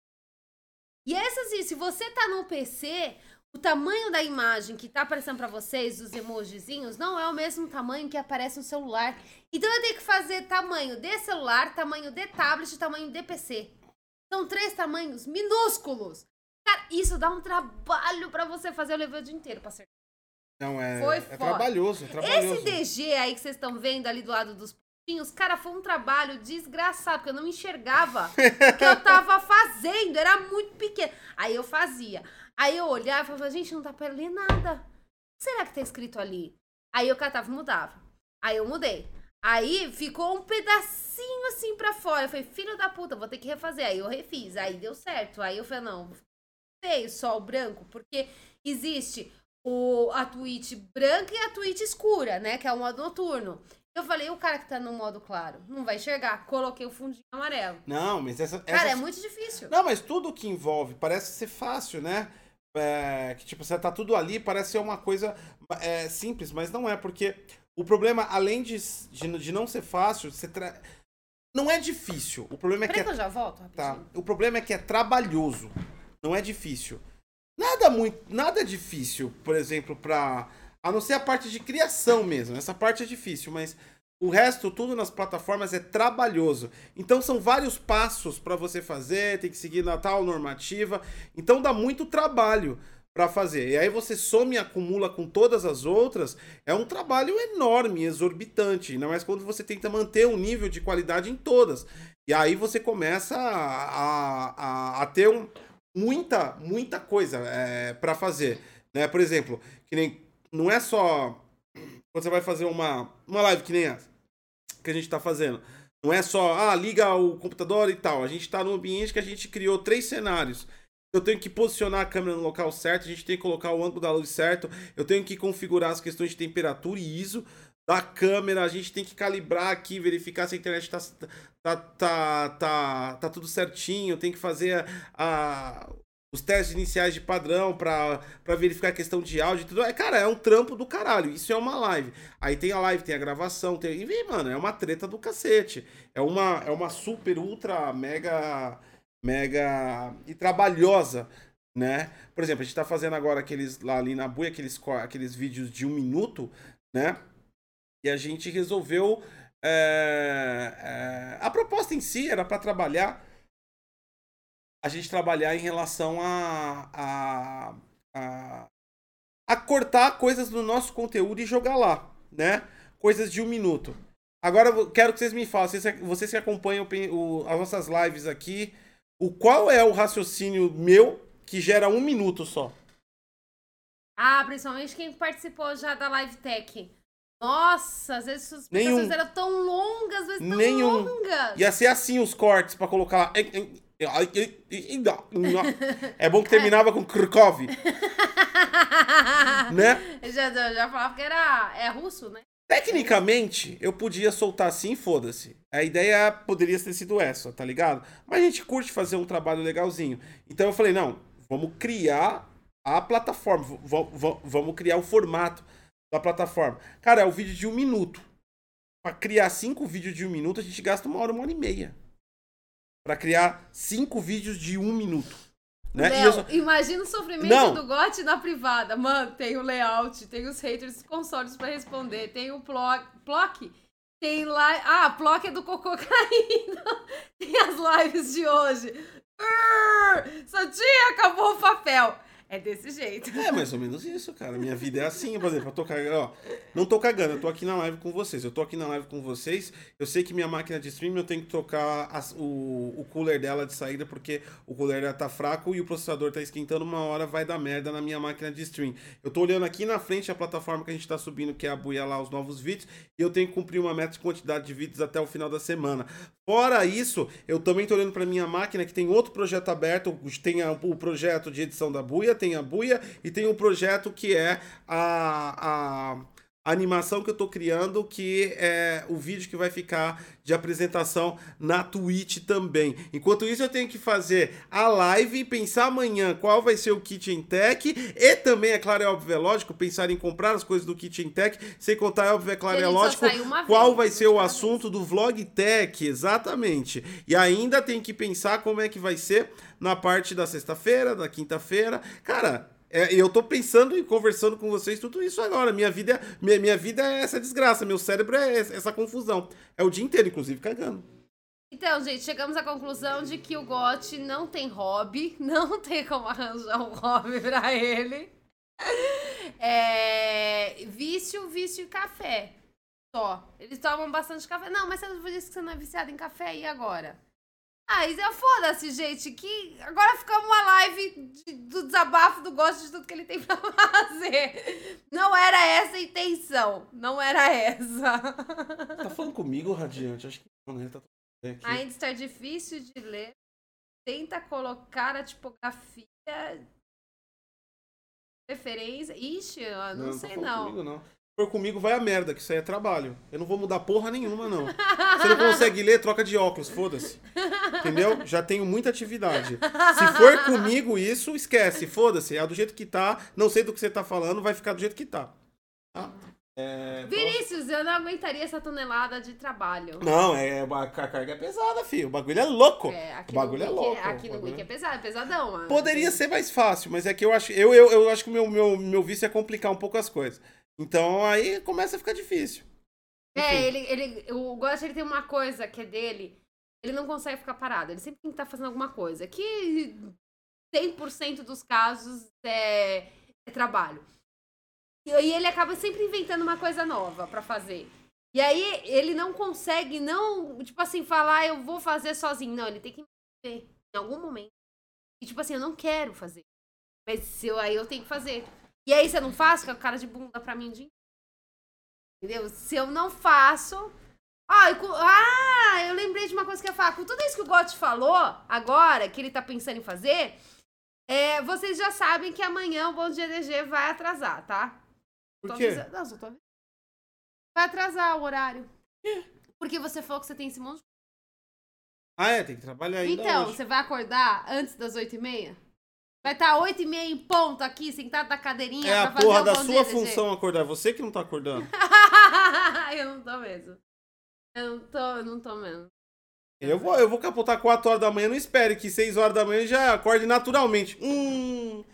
Bom dia! Eu vou ouvir aquele harpas dos anjos no ouvido, os passarinhos, nem fodendo, mano. Vou capotar. Se você não acordar, mano, o Bom Dia DG vai começar às 9 da noite. Em algum lugar do mundo... Tá tudo na mão da Em algum lugar do mundo vai ser bom dia. Vai ser bom dia. Mr. Diego, vira boa tarde, DG. Não, à tarde eu tenho várias coisas pra fazer. À tarde não pode, porque à tarde é impressionante como todo mundo que quer falar com a gente em relação ao trabalho tem que falar à tarde. Ninguém fala com a gente durante o dia. Tipo assim, do bom dia. Tipo, dia, assim, manhã. Ninguém vem falar com a gente. De manhã é um sossego. Deu 1 hora cravado, os celulares acabou, não almoço, param. Aí manda zoar. Não para. O celular do Gotti não para, o meu celular não para, e-mail não para, é tudo, é 1 hora, cravadinho, deu 1 hora, pronto, a gente vira uma loucura. De manhã, a gente faz o bom dia de jeito, toma café sossegado. Depois, a gente não consegue nem sentar. Aí é foda, então não dá pra fazer boa tarde. Gibson, por falar isso, Gibson, você tá falhando bastante live, eu tô vendo o pessoal. E o Gibson já faz, acho que umas 3 lives que não participa. Eu tava sentindo a falta de alguém gritar, solta a granada. Cadê a ponto 50? Eu tô olhando, hein, Gibson? Viu? Tá fazendo o que aqui? O outro streamer que você tava te jogou fora? É verdade! Voltou pro resto? Devia estar em outro. Tava em outro stream aí. Saquei. Traidor. A gente não dá atenção. Vocês não me dão atenção. Pronto, porque já era. Já deu atenção. Acabou a atenção. Chega, acabou já a atenção. Era. Acabou, é verdade. Vamos. Dá muito carente. Não dá, não. Carente não rola. É eu e você, não você, Gibson. Eu, vírgula, você e Gibson. Eu e você não dá atenção pro Gibson. Pronto, fechou. Cansei disso aí. Léo, compra um drone pra Sati, ela precisa. Por que eu preciso de... pra ver a vida dos vizinhos? É. Não precisa, a gente tá no prédio, eu olho tudo. Por falar nisso, o Gotti queria comprar um drone, ele é louco pra comprar um drone, mas é muito caro. Poderia ser um hobby. Então, todos os meus hobbies são caros, cara. Não eu tenho culpa. O Gotti gosta muito também daqueles carrinhos de controle remoto. Mas eu adoro, inclusive eu tenho uns 3 aí. Mas, tipo, é caro também pra montar uns da hora. Eu queria os de gasolina. Tipo, top. Não, gasolina tá caro. Então, é tudo caro. Mas já viu o preço daqueles carros? É caro também, mano. É caro. Passa de 10 pau um bagulho desse. É mesmo? Porque não vai comprar aquelas merdas de R$400. Olha, é sério mesmo? De R$400 é porcaria? Você compra, por exemplo, que nem o drone. Você compra um drone de 500 conto. É um pirocóptero. Pss. É comprar um drone decente, mano. Um drone de verdade. bagulho regulável, os caralho, com GPS que ele paralisa no ar, tá ligado? Com estabilidade, com configuração de perseguir, essas porra. Ele segue o seu celular. Tem que comprar um drone de verdade. Né? Pagar 500 pra um drone é melhor ficar 100. Nossa, é tão caro assim. Compre um uísque. Tá mais... vício, uísque. Não, agora vão falar que eu sou alcoólatra. Vício em uísque. Não, mas aí... Não, vício em uísque. Vamos falar que o Gotti é alcoólatra. Não. Fica sem beber. Vamos ver se você treme. não é vício em... Não é alcoólatra. Não tremo. Eu não tremo, viu? Eu não tremo. Não está tremendo. Mas você tá tomando, aí não vale. Vou parar de tomar. Não, meu maior vício, de verdade mesmo, assim, que é algo que eu não consigo ficar sem é café. Cara, eu sou muito viciada em café. Você já falou isso. É repetitivo você. Não, eu só queria falar da ênfase. Café. Já perceberam isso? Café já é foda. Não, café é foda. Café é tipo, pra mim... E é engraçado porque eu fui criada tomando café. Minha mãe colocava, quando eu era pequenininho, café com leite. E, então eu cresci, eu nunca gostei muito de leite com chocolate. Agora com café, tudo, café de qualquer jeito. Café passado, café de máquina, café, aquele café solúvel. Eu preciso tomar café. Se eu não tomo café, meu dia estragou. Uma merda de dia, eu passo mal. Cara, esse é vício mesmo, né? Passar mal. Tipo, eu nunca fui viciada, assim, em algo ao ponto de você ficar sem e passar mal no seu café. É vício mesmo, é tipo aquela pessoa, tipo, da Cracolândia, né? Pode viajou agora. Tá pensando. O Gordo Steel, o que a Nintendo tá achando da pandemia? Ótimo, tá vendendo pra caralho. Cara, eu acho que a Nintendo, ela tá, tipo assim, de boa, porque ela montou o parque dela e ela vai abrir o parque dela. Você viu? Tá vendendo pra caralho. A Nintendo, ela vai abrir lá. Puta pergunta nada a ver no meio da live também, né, Gordinho? O que eu acho da Nintendo? Foda-se o que eu acho da Nintendo.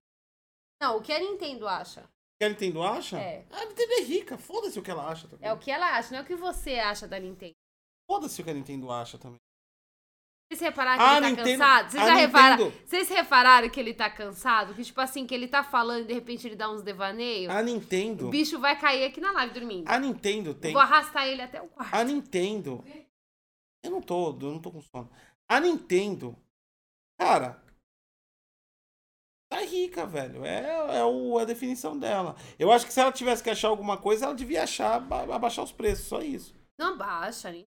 Não vai abaixar o preço. Abaixa o peixinho do jogo, mano. Não, só do Luigi Mansion. Não precisa dos outros. Eu acho que precisa dos outros. Não, dos outros, foda-se. Eu só queria o Luigi Mansion, mano. Eu queria. Podia abaixar o preço do Luigi Mansion. Aí eu ia ter um hobby. Eu jogaria Luigi Mansion. Eu poderia ter um hobby. Eu podia jogar Nintendo Switch como um hobby. Mas não dá. É tudo muito caro. Vai tomar no cu, pagar 300 pau no jogo. O que a gente tem aqui que ainda não foi jogado é o Kirby. Eu joguei só um pouquinho de Kirby. Jogo chato pro caralho também. Não é chato, é muito legal o Kirby. Mas eu acabei não conseguindo jogar ele. Sei lá, deve ter surgido alguma DLC do Destiny e larguei o Kirby e fui pro Destiny. É sempre assim, sempre acontece alguma coisa com os jogos. Eu tô jogando... o Gosto tá pegando um bagulho no ar. Eu tô jogando alguma coisa, tô tipo assim, tô gostando do jogo, mas aí o Destiny fala, venha.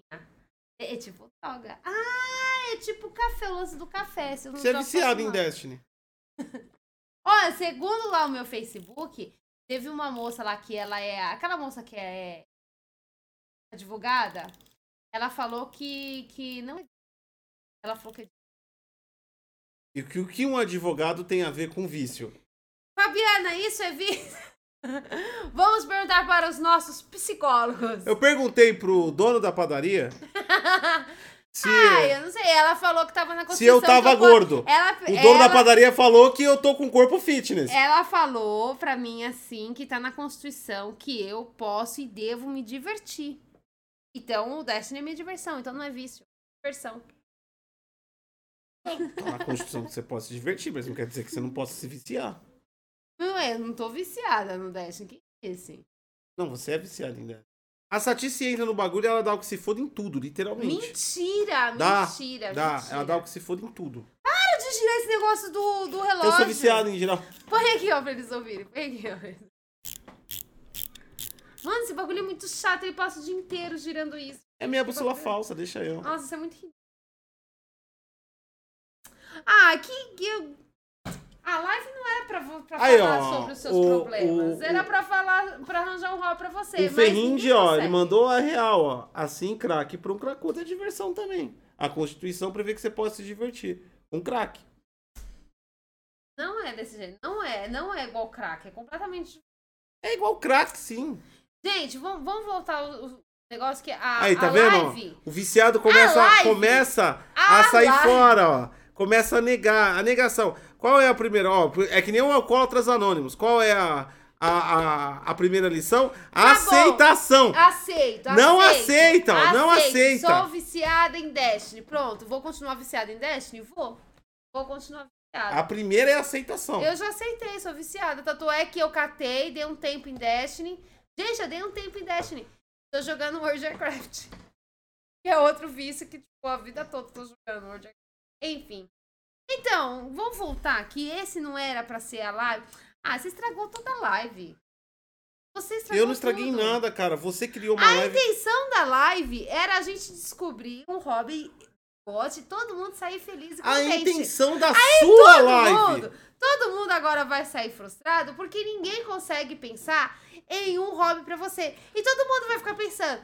Nossa, coitado do Gotti, ele trabalha pra caramba e ele não consegue fazer nada. O coitado não consegue nem cagar. É verdade. Aí essa é uma imagem que vai ficar presa na cabeça de 55 pessoas, fora as pessoas que vão ouvir o podcast, você cagando e pensando em trabalho.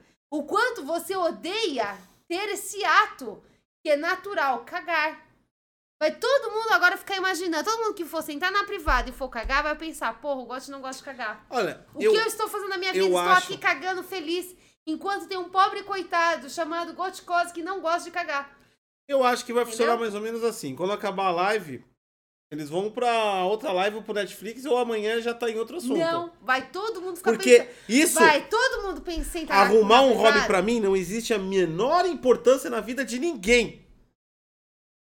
Mas vai todo mundo sentar na privada e vai chegar e vai pensar, poxa, estou aqui feliz, soltando meu bagarrão do dia a dia e o Gotti não gosta de cagar. Cara, o problema... Cara, isso é uma coisa que vai ficar marcada na cabeça. Vai ficar marcada na minha cabeça. Toda vez que eu for cagar, eu vou pensar nisso agora. O meu problema, a galera acha que eu sou ranzinza. Mas você é? Não sou ranzinza. Não sou ranzinza. É sim. Cara, eu tenho culpa que eu prevejo... Tipo assim, isso é previsão de impacto, cara. Quando você faz um trabalho, você sabe qual é o outro trabalho, qual é o outro trabalho, qual é o trabalho. Você sabe que tem tarefa pra fazer, você tem que fazer, cacete.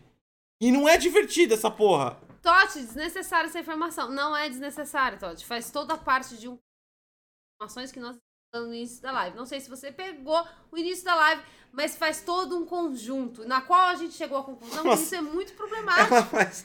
Entendeu? E aí, o que acontece? Olha a manipuladora. Ela tá fazendo como se fosse uma porra de uma tese científica. Vai, tia merda! Aí, a gente chegou à conclusão de que isso é um problema que transcende todas as nossas possíveis tentativas de ajudá-lo.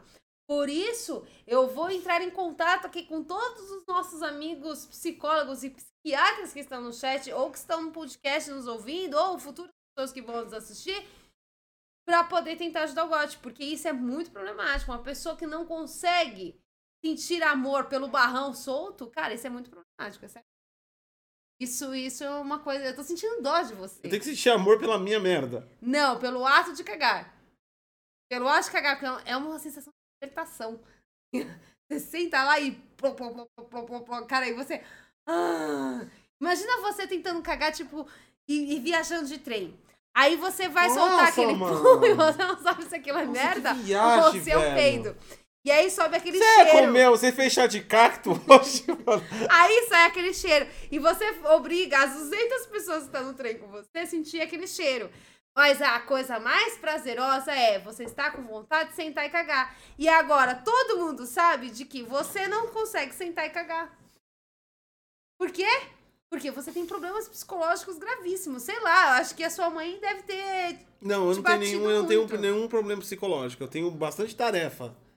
Isso não é nada psicológico, é bem físico e real. as minhas tarefas que eu tenho que fazer. Mas e o fato de você não gostar de cagar? Nossa, mano, que viagem, velho! Problema, gente. Que viagem da Sati, mano. Eu tô falando pra vocês que isso é um problema. Eu estou alertando. Depois, se daqui a alguns dias, alguns meses, alguns anos, eu gosto de espirocar, não digam que eu não avisei. Isso são problemas psicológicos. Sempre começa com algo que parece bobo. Você fala, não, é mania, não, é o jeito da pessoa. Quando você vai ver, o cara tá tão louco que ele tá, tipo assim, despirocando a internet, falando um monte de merda, ele tá processando Deus e o mundo, ele tá indo lá no... Eu ia falar um negócio, mas é muito pesado, deixa quieto. Ia ficar muito pesado na live. Não...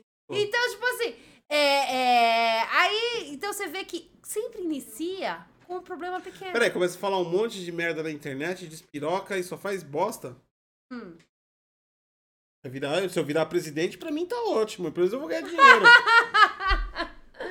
Pelo menos eu vou ganhar dinheiro, mano. Eu tô trabalhando, eu só tô esperando dinheiro. Isso pelo menos me daria dinheiro, tá ligado? De qualquer forma, eu seria no lucro. Bruno Garrido, papo escatológico. Logo depois de comer é complicado. Pelo menos você já comeu. Pensa se você estivesse comendo. Ia ser pior. Mas você só sente nojo porque você está imaginando o God cagando. Se você não estivesse imaginando o God cagando, não seria um problema. Entendeu? Aí é só você seguir com as palavras. A partir do momento que você imagina, vira nojento. É isso. Você estragou minha live. Eu não estraguei sua live, cara. Você estragou minha live completamente. Eu tô totalmente frustrado. Você estragou...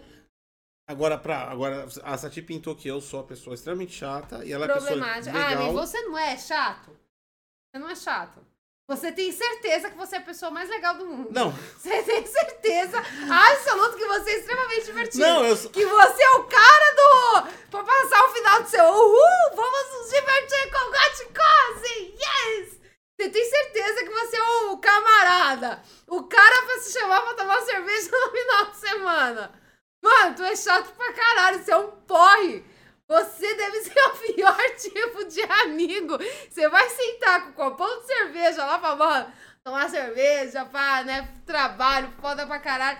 Chega o gol de, pô, mano, eu tenho 37 mil vídeos pra fazer, pra entregar até mês que vem. Eu tenho um layout pra mudar. A porra da Rewind não abre. Eu posso te falar uma coisa? Deixa eu te falar uma coisa. Você não é o camarada. Você não é o cara legal. Você é um cara muito chato. Eu posso te falar uma coisa? Isso não iria acontecer. O quê? De eu ir no final de semana beber com alguém. Porque você é chato. Não, porque eu provavelmente eu estaria ocupado. Trabalhando. Você é uma pessoa chata. Então... Tá vendo? E depois, não, é a Sati que tá abordando a... Eu não sou chato. Desculpa por ser preocupado com as coisas. Ué, caralho, eu tenho culpa de ser preocupado com as coisas? Eu tenho que me preocupar com as coisas, caralho. Tem que iniciar. O problema do ser humano é que vive no oba-oba. Ai, eu vou ser feliz, a vida vai ser feliz. É o caralho, você tem que ser produtivo, você tem que fazer alguma coisa da porra da vida. Entendeu? Tem que iniciar e terminar tudo. Não dá pra ficar pela metade. Quem costura pela metade tudo só fica com a porra da bunda de fora todo o tempo. Tem que iniciar, ir pro meio e depois ir pro fim. Quando você chega no fim, você salta pra outra ponta. Eu quero saltar pra outra ponta, então tem que chegar no fim. Deve Grit, só ofendendo o marido. Imagina se fosse o contrário. Você tá achando que ele não faz esse tipo? Pois é. Ele me chama de nego drama. Achei dramática pra caralho. Vocês acham que sabe aquela música do nego drama? Mano, ele canta pra mim a música do nego. Toda vez eu falo, amor, eu tô com uma dor não sei aonde, eu tô com uma dor não sei lá. E ele já começa a cantar pra mim, gente. Sati todo dia tá com problema. Gente, meu primeiro trabalho da manhã é motivar a Sati... pra ela se sentir bem. É meu primeiro trabalho. Toda manhã eu tenho esse trabalho. Porque a Sati já acorda reclamando de tudo e de todos. É isso a vida dela. É reclamar o dia inteiro. Ela só reclama. E quando ela tá reclamando, ela reclama demais. Ela tá reclamando que tá reclamando. Vocês veem essa figura rindo, fazendo piada, fazendo toda uma situação. Vocês falam, nossa, que pessoa da hora. Chata pra caralho. Entendeu? Chata pra caralho. Mentira, acorda, enche a porra do saco. Toda hora. Nasce uma espinha na Sati, pronto. Parece que é uma doença sem cura que vai levar à morte. Eu tenho, é que não dá pra me mostrar, mas eu tenho um negócio aqui na minha perna que nasceu. E eu falei pra ele, é câncer. E ele falou, o quê? Eu falei, quando eu morrer de câncer, você vai ficar com remorso por ter acreditado em mim. Que essa porra nasceu no meu pé também. Ele não tá acreditando. Aí eu falei pra ele, você vai ver, eu vou ter que arrancar a perna e você vai ficar me carregando pra cima e pra baixo. É, ontem, por exemplo, a gente tava assistindo série. Ela olha pra mim, eu fui pegar uma... Fui pegar água, né? Eu fui pegar chocolate com bolacha. E aí eu fui de água. Aí ela falou assim, ai, o que será que é? Tá doendo meu útero. Eu falo, pô, tem um cara de ginecologista? Eu falei pra ela. Tava doendo, eu falei, o que eu posso fazer, mano? Marca com um ginecologista. O que eu posso... Eu nem sei o que é um útero. Eu não sei como é que funciona isso. Eu não sei de nada. Entendeu? A minha medicina é... A minha medicina é Advil, dipirona, tá? E quando você cai, gelol, cara. É a minha medicina, mano. Não tenho como curar outras coisas. Não tenho vocação nem capacidade. Agora ela não. Ela... E quando na verdade ela falou que era útero e depois soltou um peido fedido da porra. Ela tava era com gases. Tá ligado? Fedeu a porra do quarto todo. E aí a verdade é essa. A verdade é essa. Mentira, porque o útero continua doendo. Aí, o peido foi verdade, mas o útero continua doendo. Não, era gases. E aí ela fica... Não, eu tô de TPM, mais respeito que eu tô de TPM. Aí ela fica enchendo o meu saco o dia inteiro com essas dores nada a ver, tá ligado? Aí acontece, sei lá, tipo... Não sei, mano, ela se arranha aí. Seja, olha aqui, ó, tem alguma coisa diferente? Eu olho... Mano, sabe, mano? A Sati é dramática pra caralho. Qualquer coisa ela é dramática. Qualquer... Mas pode ser um câncer na perna. Mas, não, gente, tá sendo um negócio tipo uma pinta, só que ela é alta. Falei pra ele, você vai ver, daqui a alguns anos você vai estar chorando no meu caixão e falando, devia ter acreditado em você. Nasceu no meu pé também. É, a Fabiana, ó, aqui em casa o Heitor é a mesma coisa, uma dor na perna já é uma trombola. É a Sati.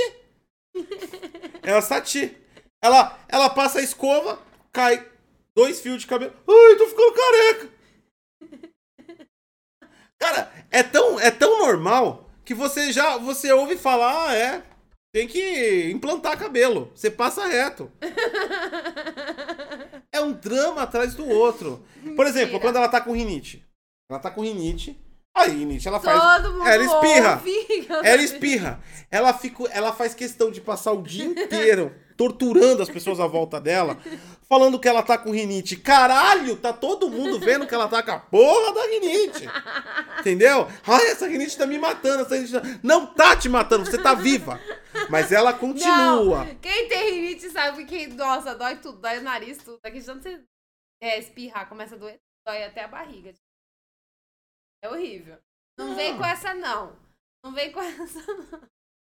De qualquer dor, é um drama absoluto. Aí vocês veem essa cara rindo, assim, aí eu sou o chato, eu sou a pessoa insensível, eu sou o ingrato da vida.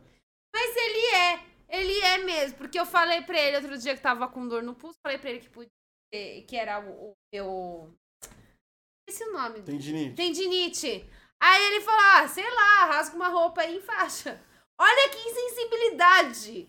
Insensível. Que eu faço deveria o quê? Pegar, passar gelolzinho, enfaixar bonitinho, dar até beijinho. Você é meu marido. Você nunca ouviu que a gente tem que dar beijinho pra melhorar? Você não dá beijinho? Dá beijinho aqui no meu câncer. É na perna. Aí tem outro na sola do pé. Vem cá, dá beijinho. Aí o God estragou minha live. Não era sobre... Viu? Sati é drama absoluto. E essas doenças dela, elas vão se agravando. A Sati, segundo ela, desde 12 anos atrás, ela já tava em fase terminal. Ah, é verdade. É verdade. Imagina eu quando eu tava tendo bebê. Cara, quando tava nascendo moleque, meu Deus do céu, como eu gritei. Gente do céu, parecia que eu tava indo pro outro mundo já. Gente, que dor! Nem o médico mais aguentava de tanto. foi. Eu tenho que aguentar isso todo dia, então não enche meu saco, não. Ah, você estragou toda a minha live. Foi 2 horas aí falando. Foi 2 horas gente, o quê? Você estraga 2 horas, você estragando minha live. Não era sobre isso. Eu tô chateada. Era sobre a gente, todos nós. Era sobre eu. É exatamente. É sobre... Você toda vez que for eu e você, é sobre eu. É sobre você. Eu não crio um programa sobre o GOT. Porque você não cria os títulos da live. Aí você não criou o título, eu criei. A live é minha. E eu que criei, eu e você. Não, tudo bem, mas por que você não cria eu e muda o nome de sobre eu e você coloca sobre a vida do GOT? Não. Todos nós se metendo na vida do GOT. Aí isso é uma verdade. Tá todo mundo se metendo na sua vida. Vamos palpitar a vida do GOT. É verdade, todo mundo palpita na sua vida. Palpitando Wiki. É verdade. Olha, palpitando o Wiki, cria essa live. Cara, isso é muito foda, é verdade, é isso mesmo. Todo mundo sabe da vida do GOT, é verdade. Eu fiz todo mundo conhecer. E agora todo mundo sabe que ele é o quê? O velho chato. Viu? Desculpa se eu tenho responsabilidade. Agora você sempre vem com essa. Não, que a gente tem que fazer, Minha, 24 horas trabalhando, não dá. Sério, não dá. E que eu faço o quê? Ah, então tá, vamos pra praia. Ah, não pode. Não precisa ir pra praia, não é isso que eu tô falando. Ah, então vamos fazer o quê? Vamos pro Netflix. Não podíamos. A gente vai pra onde? Podíamos ler um livro juntos. Ler um livro junto, meu Deus. Nossa, tem uma pessoa que não gosta de ler, né, gente? Como é que você lê um livro junto? É, você lê um livro... Sendo que a leitura é uma atividade individual. Você lê um livro, eu leio o outro, mas a gente tá um do ladinho do outro. Mas isso não é ler junto, isso é estar junto. Estar junto, e aí ler junto é ler o mesmo livro. Depois a gente pega e troca os livros. Aí a gente podia pegar, por exemplo, Sherlock Holmes, são 5 livros. Eu vou comprar... Você pega o livro 1, que eu já li, eu pego o livro 2. Aí eu vou comprar um livro em alemão. Depois a gente troca os livros. Por que você pegar um livro alemão? Você não lê alemão? Então, eu não lê alemão, nem você. Então, depois, aí acaba a brincadeira aí. Ai, mas não é pra acabar a brincadeira, é pra continuar a brincadeira, entendeu? Não é essa a intenção. E a gente vai trocar os livros. Vamos lá, vamos ver onde é que essa história vai dar. Vamos lá. Aí a gente lê os livros juntos e a gente depois troca os livros. Depois que a gente lê o livro um do outro, o que a gente vai fazer? A gente pega outros livros. Ah, esse é o propósito. Estar junto e aí a gente lê o livro. E aí lê um livro um do outro e depois se você lê o livro do outro, você pega outro livro um do outro. E vai ficar nisso, não tem um ciclo, não é um projeto estabelecido. Mas não é pra você fazer isso todo dia, você pode fazer isso. Mas qual o propósito disso? Ler livros um do outro. Você ter um hobby. Lendo literaturas que eu não escolheria. Que tipo de hobby é esse? Aqui em casa tem livro, tenho meia dúzia de livro dele, o resto é tudo livros que ele não gosta, tudo que eu gosto. Ok, Alfred, e se um terminar o livro dele antes? Ah, eu sempre vou terminar antes o livro. Ele sempre termina antes porque ele lê muito mais rápido que eu. Ele tem, sabe aquele pessoal que lê, tipo assim, pisca e já leu a página? Então, eu gosto de assim.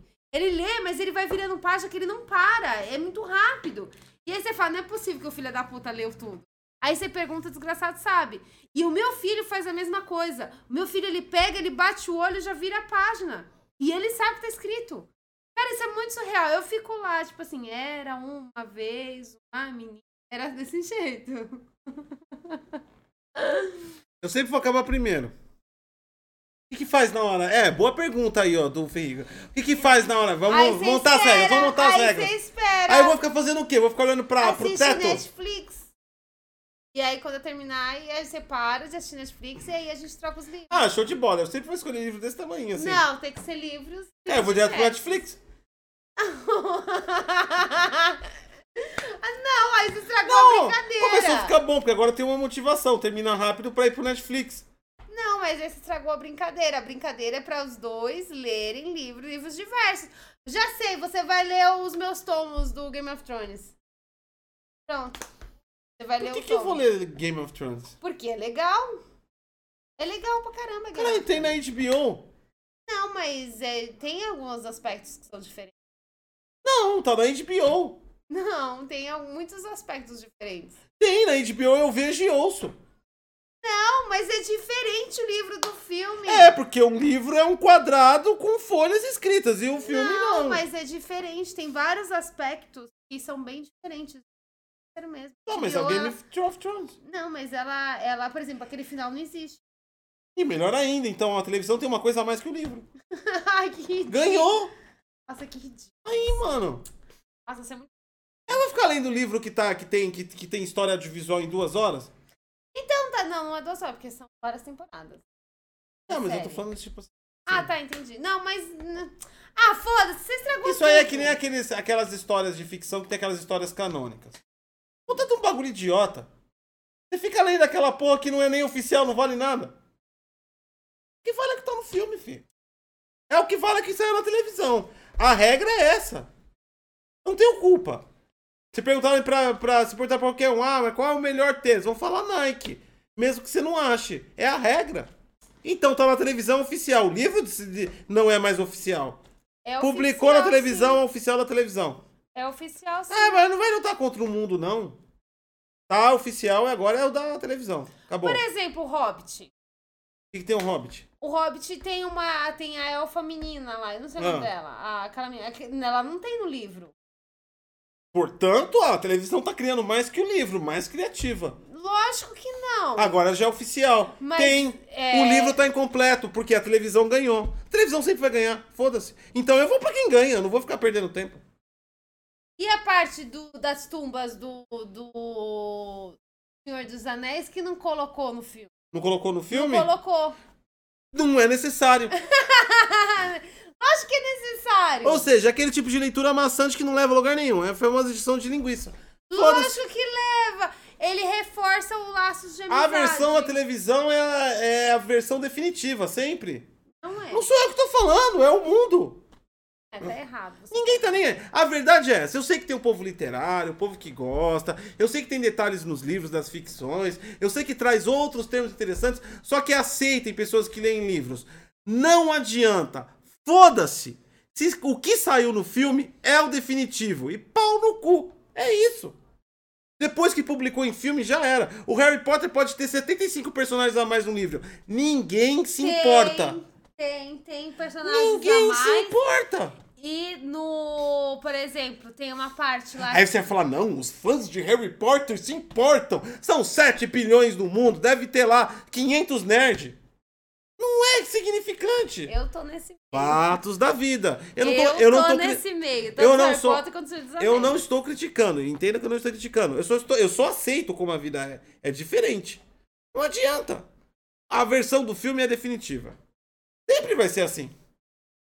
A Léo falou que o gosto é como eu gosto mais de TV. Não tem essa, mano. O livro tem muito mais coisas. Cara, se você vai ler é um ato que você tem que absorver algo que realmente seja... Por exemplo, Percy Jackson. Eu tô descobrindo que Percy Jackson é completamente diferente. Vamos lá. Vamos voltar ao início. Quando você vai se entreter, o ato de se entreter... Por exemplo, eu falei que a minha desgraça da minha rotina é tão tumultuada que eu tenho... Eu tenho até... Problemas de cagar. Não tenho problemas, cara. Eu cago. Problema pra cagar? Não tenho. Tem sim, vamos aceitar. O tempo que eu gasto cagando poderia ser aproveitado no trabalho. A primeira coisa é aceitar. Aceita que você tem problemas pra cagar. Tá bom, foda-se. Então, aí o que acontece? Você tá com a cabeça cheia. Quando você tá com a cabeça cheia, você vai se entreter. E aí você pode ler. E aí eu vou ter o trabalho de ficar imaginando a merda toda. Que um idiota escreveu na porra de um livro pra mim ter que imaginar. Não, caralho, eu vou ter que passar 1 minuto pra ver na descrição da porra da calça do desgraçado. Quando é um ato de 1 milissegundo eu olhar na tela. Eu não preciso de criar uma imaginação... de algo que alguém foi pago pra fazer por mim. O diretor do filme criou a imaginação da história por mim. Obrigado. É isso que eu quero quando eu tô me entretendo. Agora, se for pra mim ler, eu vou ler um bagulho que, tipo assim, seja de história, seja de trabalho mesmo, seja de estudo, de verdade. Agora, ler ficção eu assisto. Por quê? Já vem pronto. Eu não tenho que ter trabalho. Entendeu o lance de economizar o tempo? Mas é que tá, mas você perdoa... É igual cagar, você economiza o tempo. Você perdeu coisas intrínsecas da história. O que se importa que vai acontecer com a porra do Hobbit? Pessoas que gostam do Hobbit. Eu gosto do Hobbit, mas eu tô me cagando se acontecer algum detalhe a mais do que aconteceu no filme. Pra mim, o filme tá o suficiente. Foi bem contado. Parabéns. Ah, não. Ponto. Ah, não. Me dou por satisfeito com a ideia enlatada que o diretor me vendeu. Ah, não. Você não pode fazer isso. Posso e faço. Pode. Todas as vezes. Não pode. Você tem que ler o livro. Você tem que entender o livro. Você tem toda uma narrativa ali do livro. Não. Não tenho tempo pra isso. Porque você não quer. Não, porque eu não tenho tempo mesmo. Porque você não quer. Você poderia tirar sábado pra você descansar. Isso é designar esforço funcional pra algo não funcional. Eu começar a pensar o que poderia ser a história da Marvel e em todos os personagens relativos a ela, eu tô dedicando esforço mental, funcional... O profeta deu uma ideia. Lê no banheiro. Quando você for cagar, leva um livro no banheiro. Eu vou estar perdendo tempo do mesmo jeito. Eu tô dedicando... Então, já que você tá perdendo tempo do mesmo jeito, pelo menos você vai estar lendo alguma coisa. Eu tô dedicando esforço funcional pra uma coisa não produtiva. Mas... Aí sabe o que acontece? Acontece o que acontece na internet hoje. Agora todo mundo vai. Agora todo mundo vai ver. Ó, o velho ranzinza. Agora vocês vão entender uma coisa. Eu sou o velho ranzinza. Ah, você? Tudo bem. Mas o que está acontecendo hoje no mundo? Todo mundo se preocupa com o não funcional. Tem 1 zilhão de pessoas morrendo. Tem pessoas atacando e defendendo e tratando ideias. É. Isso não é funcional. É esforço em vão. É a mesma coisa que dedicar parte do meu tempo a gerar uma imaginação de uma ficção sobre um trabalho. Não é funcional. Eu perco tempo produtivo com isso que eu poderia empregar no trabalho. Ser mais produtivo. Portanto, então você não o cinematográfico me entrega mais rápido. Você não é a favor e me dá a ideia pronta. Você não é a favor do livro. Não, eu sou a favor do livro. Eu só não leio o livro de ficção. É simples assim. Mas quando a gente se conheceu, quando a gente começou a ter uma paquera, a gente foi na Bienal. Tem uma pessoa que é funcional. Você falou pra mim que você lia. Você mentiu pra mim. É, isso aí todo mundo mente. Tem uma pessoa que é funcional pra isso, inclusive é bem remunerada. Ela chama-se diretor. É a função dela. Me promoveu uma ideia inteligente sobre a literatura. Com isso eu economizo tempo de imaginar a minha própria versão. Mas aí você... É exatamente isso. Você pegou a imaginação do cara, você não fez. Tá ótimo, eu não tenho tempo pra criar a minha. Porque eu tenho muito outros afazeres funcionais. Não fúteis. Então você tá querendo dizer que todas as horas que eu perco lendo é fútil? Ah, tô 100%. 100% fútil. Toda vez que eu sento lá na cama pra ler é fútil. Você não concorda com isso? Não, eu não concordo nem discordo. Eu só acho fútil, ué. Não é um fato de concordar ou não concordar. Não tem uma questão de concordar agora. Ou não concordar. Não tem uma questão de concordância sobre isso. É simplesmente você achar. Eu gosto de aproveitar o meu tempo com coisas mais produtivas. Shio Gotti fez tipo com a Satie. Ele fingia que lia Harry Potter. Não, Harry Potter ele nunca falou que leu, não. Eu nunca falei que lia Harry Potter. Ele falou que ele gostava de ler, mas eu nunca cheguei a perguntar pra ele o que ele gostava de ler. Então, eu gosto de ler, mas eu não gosto de ler ficção. Eu não leio ficção. E agora eu tô sabendo o motivo de... Eu tô sabendo junto com vocês o motivo dele não gostar de ler ficção. Porque assim, eu já tinha... tipo assim, não é uma coisa que eu vou sair perguntando pra ele. Eu compro os livros, ele compra os livros dele e tal... Mas nunca parei pra pensar por que ele não pega os meus livros de ficção pra ler. E eu gosto muito de coisas medievais. Tipo, de cavaleiros, de samurais. Eu gosto muito de coisas antigas. E eu nunca entendi porque eu gosto. Ele nunca pegou nada disso pra ler. E até filme ele não gosta. Eu pensei, então ele só não gosta da época. Aí, eu tenho um monte monte de livro de ficção futurista. Por exemplo, Isaac Asimov. Nossa, eu tenho um monte de Isaac Asimov. E ele também nunca pegou pra ler. E agora eu tô descobrindo por quê. Viu? Então é fútil. Não é produtivo. Não é produtivo. Ou seja, não é uma prática funcional. Lógico que é. Eu acho que é. Tudo você bem, é o que eu falei, eu não me importo. Não, eu me importo! Você olha tem isso. Que gostar! É uma imposição ditatorial. Eu tô falando que eu não me importo. Eu tô falando que eu não faço. Mas eu não tô impedindo e nem sou contra ninguém que faça. É, Léo, quem conquistou quem? A Sati, dama de CDF ou gosta de dama de intelectual? Cara, eu acho que a gente começou a se gostar da primeira vez que se viu. Acho que foi recíproco. Foi. Não, eu te odiava, porque você entrou no meu lugar. Mentira! Aquele no mesmo dia já perguntou quem eu era pro pessoal. Ele já começou a tentar descobrir quem eu era. É, porque eu falei, quem é essa filha da puta folgada? Mentira! Mentira! Mentira o cacete! Mentira, que você já tava já tentando arranjar conversa comigo. Você já tava cheio de querer namorar. Não vem com essa, não. Não, no primeiro dia, não. Lógico, sério. Que tava. Lógico, você tava no meu lugar, me irritou muito. Eu tô falando sério. Foi. Eu sentei no lugar dele. Eu estudava na parte da manhã, aí eu fui transferida pra noite por causa do trabalho, né? E aí só tinha um lugar pra sentar, e eu sentei no lugar dele. Aí ele entrou puto de raiva na sala, e ele falou, sai do meu lugar. Eu olhei pra cara dele, aquele puta folgado gigante. Olhei pra ele e falei, não. Aí ele, sai do meu lugar, esse lugar é meu. Eu olhei pra cara dele e falei, foda-se, vou continuar aqui. Aí a gente brigou. Mas aí no mesmo dia a gente começou a conversar. Foi, mas ela ficou no meu lugar. E foi irritante. E aí eu passei o resto do ano no lugar dele. E ele ficou puto com isso. Foi bem perturbador. Não, é isso. Só que essa tia, ela simplesmente ela não aceita o que as pessoas serem o que elas querem ser. Você vê, ela quer impor. Essa tia é ditatorial. Peraí, depois eles se casaram. Não, a gente não se casou depois, não. Depois foi briga, atrás de briga, depois a gente... Depois se casaram, tipo. Não foi. Parece a história do Brasil, né? Você pergunta pra um brasileiro raiz, qual é a história do Brasil? Né? Você fala, o cara vai falar, com sorte, hein? O cara vai falar, Dom Pedro Pedro Vaz de Caminha, depois teve o Collor. O brasileiro raiz é essa história do Brasil. É bem assim mesmo. Atualmente é o Dom Pedro, aí depois veio o Lula, que roubou tudo, e veio o Bolsonaro. E aí surgiu a pandemia. O Dom Pedro sempre é fixo porque... porque se repete muito na escola. Tem o Dom se Pedro, repete muito verdade. Na escola. Mas aí a questão do primeiro, do segundo, aí já começa a complicar. Não, é só Dom Pedro. Isso. Você pergunta a uma pessoa nova e vai falar, Dom Pedro, e depois vem o Lula.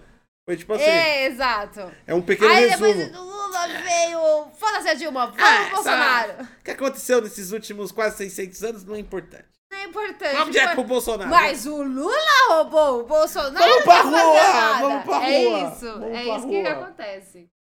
Então, eu até perdi. Tinha alguém perguntando alguma coisa sobre a gente. Então. Então depois disso se casaram. Não, a gente não se casou depois disso. A gente se conheceu, a gente ficou quase um ano nessa, tipo, de amizade. A gente conversava bastante. A gente, eu e a Sati ficamos bem amigos. Nós ficamos muito amigos de verdade. Tanto é que mesmo a gente não tendo nada, a gente já tava planejando alugar uma casa juntos pra morar perto da faculdade. A gente não tinha nada um com o outro. Aí depois, obviamente, não deu muito certo, porque ele morava muito longe. Morava em Mogi das Cruzes. Cara, e ele trabalhava em Mogi das Cruzes e isso daí em São Paulo. Aí eu perguntei pra ele, mas que caralho uma pessoa que mora e trabalha em Mogi das Cruzes vai fazer numa faculdade em São Paulo. Por quê? Por que eu ficaria em Mogi das Cruzes? Eu não sei, porque do lado da sua casa, você morava do lado da faculdade. Não é funcional, você fica numa bolha. Você fica na sua bolha cômoda, na sua zona de conforto. Ué, você tem que ir pro... Cara, você tem que fazer coisas diferentes pra ter resultados diferentes, cara. Isso é científico, caralho. E aí se casou. Por quê? Tem que fazer coisas diferentes. Fez tão diferente, mas tão diferente que casou. E depois veio o filho. Eu iniciei a faculdade na região. Mas eu... Não, então. E aí, fora. Tipo assim, a gente catou, a gente era muito amigo. Mas a gente não ficou junto logo de cara, porque eu já falei pra vocês, a gente é 6 anos de diferença. E, tipo assim, eu tava numa época que eu queria muito mais curtir do que realmente ter um relacionamento sério. Ainda mais porque eu tinha acabado de sair de um relacionamento bem conturbado, da qual eu larguei por causa do gote. Teve ciúminho. Ai, eu te contei já que ele fez showzinho quando eu terminei com ele? Yeah. Lembra do meu ex-namorado antes de você? Que ele fez showzinho? Ah, mas ele era puta tá na faculdade. Então, eu entrei na faculdade com um namoro. Eu tava namorando. E aí, quando eu conheci o Gotti, foi amor à primeira vista. Eu olhei pra cara dele e falei, meu Deus do céu, que homem lindo. E aí, tipo assim, a gente começou a se tornar amigo e eu comecei a me apaixonar. E aí ele falou pra mim, assim, você tá apaixonado por ele, sabe? Daí eu olhei pra cara dele um dia, porque ele tava enchendo muito meu saco, e falei, tô mesmo, e eu quero terminar tudo. Aí, lá no metrô, ele deu um puta showzinho, ele catou, tirou a aliança de namoro e ele jogou na linha do trem. Aí veio o guardinha e deu uma bronca nele, e eles tiveram que parar o trem pra pegar a aliança. Porque ficou bem em cima dos trilhos e não pode. Te posta aqui, aliança de namoro, o que é? R$50. Eu não sei. É barato aliança de namoro, não é prova de nada, de raiva. Eu não sei quanto. Tem que pegar e explodir um carro, aí você tá puto. Agora... Caralho, explodiu um carro por causa do filho. Caramba. Mas ele era muito bobo mesmo. Tanto é que ele era tão bobo que eu fiquei amigo dele pra ficar caçativo. Talarico. Talarico. Não foi talarico porque eu nunca fui amigo dele. Ele achou que era meu amigo. É diferente. Talarico é o ato de pegar a mulher do amigo. Ele nunca foi meu amigo. Ele simplesmente achava que era. Aí são 2 mundos diferentes. Agora, o que a pessoa... Eu não posso responder pelo comportamento dos outros. Eu sei do meu só. Talarico. Ou seja, o problema é que as pessoas... É isso que acontece. As pessoas são emocionais. Aí fica fazendo showzinho, tirando negócio. Tem que ser funcional. Quando você é funcional, a vida é mais fácil. Por quê? Porque você funciona. E eu achei lindo quando ele me pediu pra ficar junto com ele. Porque a gente... Eu fui pra casa dele. A gente tava trabalhando junto. E ele me chamou pra ir na casa dele, pra gente trabalhar. E realmente, eu vivia na casa dele. Nunca tinha rolado nada. A gente era realmente muito amigos, né? E aí, tipo assim, a gente vivia junto. E aí, tipo assim, no dia, não sei, acabou rolando. A gente acabou, tipo, beijando. E aí ele falou pra mim, quer vir morar comigo? Foi no primeiro beijo. E assim que a gente se beijou, eu já topei. Falei, vamos ficar junto logo de uma vez e foi. A gente não teve namoro, tipo, conhecer família. Não, ele conheceu a minha família, eu já tava grávida. Eu conheci a mãe dele... Não, foi no mesmo... Persegue. Mas ele conheceu Ele conheceu a minha família, eu já tava grávida já. Vocês vê como é que foi. Foi o bagulho tudo muito rápido. É assim. Ó, Deb, foi fácil assim? Foi. Foi, ele me beijou e falou, quer vir morar comigo? Eu falei, quero. Ah, mas também a gente já se conhecia faz um tempão. Conhecia já, a gente já se conhecia. Não tinha como, tipo assim, a gente já se gostava há muito tempo, a gente já saía muito. Cara, mas e outra? Eu não sei, tipo assim, eu não falei pra assistir, que eu não falei dela aqui. Aquela é ler, eu não critico ninguém. Simplesmente não é assim pra mim, cara. Eu tomo uma decisão, eu vou. Lembra do que eu falei do funcional lá atrás? Ah, Léo falou que foi fácil. Início, meio e fim. Acabou. A Léo tá falando que eu fui muito fácil pra aceitar você. E se não fosse difícil, não estaria comigo. É verdade, também. Porque ele não aceita nada. Tipo assim, se a pessoa quer, ela quer. Se ela não quer, foda-se. Eu não corro atrás de ninguém, cara. Não corro mesmo, mano. Tipo assim, esse negócio de relacionamento... É que a galera faz muito joguinho, tá ligado? Eu nunca fiz joguinho com relacionamento. Com namorada, com ex-namorada e os caralho todo. Não tinha joguinho nenhum. Quer fazer... Ai, mas eu não quero. Então não quer. Eu vou fazer o quê? Eu vou ficar do lado de alguém que não quer que eu vou implorar? Que tem 7 bilhões de pessoas no mundo, caralho. Simples assim. Eu vou fazer o quê? Você tá ligado? Não quer. Então foi assim que foi. Eu decidi, falei, vamos lá. Quer ficar? Então, lembra que eu falei? Início, meio e fim. Propósito funcional, né? Não adianta você iniciar para não terminar. Vamos ficar junto pra ver no que dá. Puta bagulho idiota de perdedor. Tá ligado? Mano. Início, meio e fim. Você projeta, não, você vai até o fim, mano. Deixa eu contar. Sabe qual foi o mais bonitinho? Foi porque, tipo assim, ele falou pra mim, né? Você quer morar comigo, beleza? No mesmo dia, eu olhei pra cara dele e falei, eu quero ter filho. E ele falou, tá bom. Então vamos ter filho. E aí, por isso que ele conheceu a minha família, eu já tava grávida. Porque eu pedi pra ele. Eu cheguei pra ele, no mesmo dia, ele me pediu pra morar com ele, eu já fui pra ele. Eu, mas eu quero ter filho, tá? Ele falou, tá bom. E foi assim. Mas parte do processo que foi definido no projeto. Tá dentro do, tá dentro do escopo. Foi. Inclusive, eu pedi o segundo filho pra ele. Falei pra ele, vamos ter filho de novo? Ele falou pra mim e falou, vamos. Não tem essa do gosto, tipo assim, não, peraí, a gente... Não, tipo... Ele, vamos. Mas aí a gente acabou não tendo outro filho. Acabou não tendo. Tem vários problemas. Primeiro, começa pela pandemia, né, gente? Vamos começar pela situação de saúde. Ter um filho agora é mó foda. Ter um filho agora é foda. Cara, esse ano eu vou fazer 33 anos. Já tô começando a ficar velhinha já pra ter filho. E aí a gente viu até o processo, a gente viu todo o processo, a gente se cadastrou até, inclusive, pra gente poder adotar uma criança. Só que, tipo assim, é tanta burocracia pra você conseguir adotar uma criança que é foda. Tipo, desanima. Você fala, mano, eu vou conseguir adotar a criança daqui, sei lá, 5 anos. Aí você fala, pô, daqui 5 anos... Não, eu vou estar com 40 anos. 40 anos eu já não tenho mais pique. Quando você fala, oh, vão ligar, parabéns, você foi escolhido. Falar, agora eu não quero mais. E aí? Porque as coisas daqui 5 anos podem mudar a nossa vida. Pode mudar nosso jeito de pensar. Então, mas aí a adoção acaba sendo uma boa opção pra quem precisa de verdade, que tem condições de ter filhos, assim, físicas, né? Biológicas, sim, perdão. Sim. Biológicas. Aí acaba ficando pra isso. Agora, o resto não funciona. Enfim, né, mano? Então, mas, gente, eu queria tanto adotar uma criança. A gente pensou em adotar, mas, cara... E aí a gente chegou, tipo assim, a gente... Sabe que legal? A gente conversando, né, pra adotar o filho, a gente tinha aquele lance da idade, né? Aí, a gente tem você pode escolher, tipo assim, recém-nascido, 1 ano e tal. Aí eu cheguei, olhei pra cara dele, olhou pra mim, a gente chegou num acordo só no olhar. Nada de bebê. Não vamos adotar um bebê, porque bebê chora demais e acorda de madrugada. Vamos adotar uma criança já grandinha. A partir dos 4 já tá suficiente. 4 anos, já tá legal, já dorme a noite toda. Tá tranquilo, não enche o saiu da fralda. Às vezes nem saiu, mas já é outra pegada. Cara, bebê enche a porra do saco, mano. Não, bebê é foda. Outro bagulho chato, mano. O pessoal que fala que é coisa linda é o caralho, é um puta de uma encheção de saco sem fim. Sem contar que não faz nada. Mija, caga, chora, e mama. É isso. É que nem um gato. E aí você tem que dar banho. Tem uns momentos bonitinhos que você... que bonitinho. Mas na média...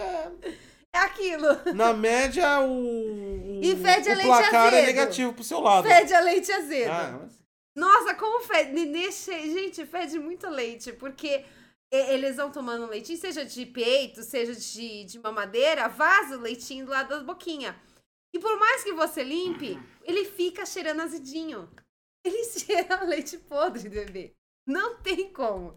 Aí você dá banho no bebê. Tá limpinho, tá cheirosinho. Aí você dá mamadeira. Pum, leite de podre.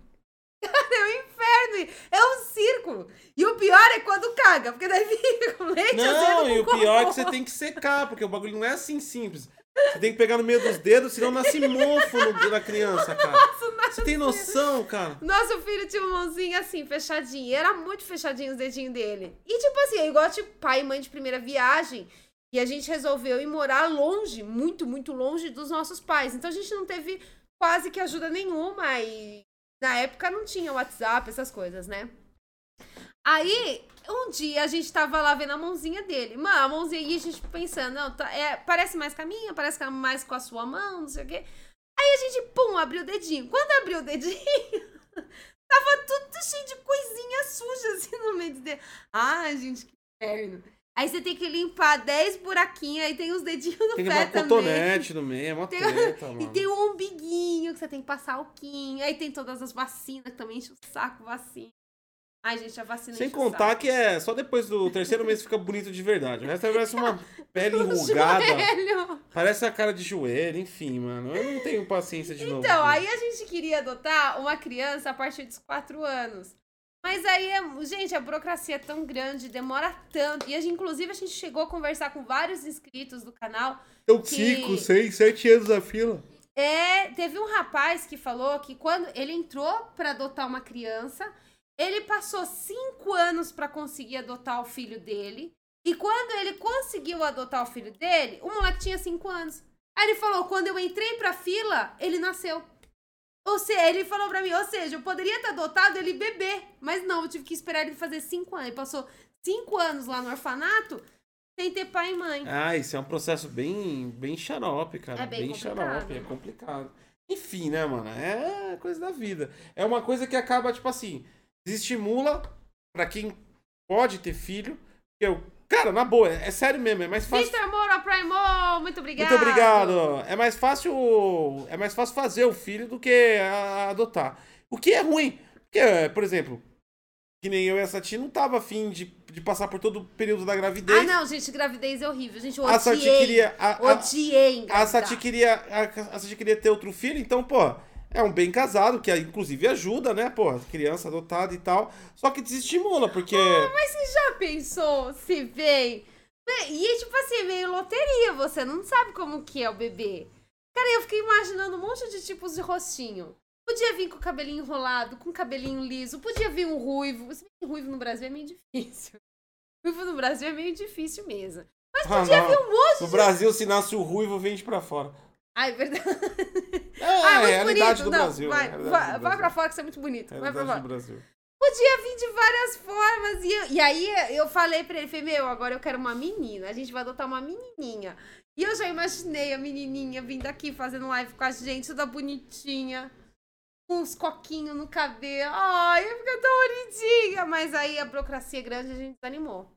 Aí foi isso, gente. Eu não imaginei nada disso. Eu imaginei, eu queria muito ter. Eu queria ter uma menina. Mas eu já queria uma pronta. Eu pedi pra minha prima. Eu falei pra minha prima, já que tu parece um coelho e tem um monte de filho, dá um pra mim. Dá sua menininha pra mim. Dá, eu aceito. Eu crio. Japonesinha já é do sangue mesmo, da mesma família. Eu falei, dá aqui que eu aceito. Esse lance de adotar ia ser tranquilo. O problema é que embaçou foi a adoção. Foi que nem nosso primeiro filho. Só te falou, vai fazer o filho. Tá bom, então. A galera acha.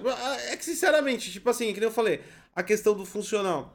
Cara, eu não vejo, eu não encaro, de verdade mesmo. Eu não encaro com nenhuma problema. Cara, eu tenho tanto problema, tá ligado? Às vezes eu gero meus problemas. Mas, enfim, eu tenho tanto problema de trabalho, porque, mano, puta, criar criança, você cria com o pé nas costas, mano.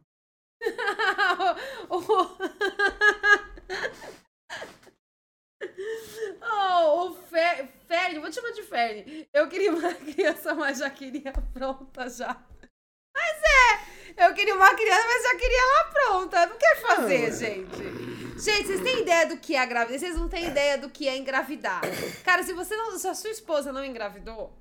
Cara, é sério, inferno engravidar. Mas se tem a opção, qual é o problema? Não vejo problema nenhum se tem opção. Engravidar? Eu não vou engravidar. Não, eu tô falando de pegar pronto. De pegar... já saído do forno, já prontinho. Não. Qual o problema? Lindinho, bonitinho, bebezinho. E quem disse que a porra tem que ser artesanato? É verdade. Não, mano, tem essa. Não, então, e tipo assim, gente, engravidar é horrível, porque assim, eu já contei pra vocês que o Gotti, ele sempre foi um cara muito grande, e ele nasceu um bebê grande, ele nasceu com 5 quilos. A minha sogra falou que o meu filho ia ser grande quando eu engravidei, e eu falei, não, imagina, olha o meu tamanho, você acha que vai vir um bebê grande?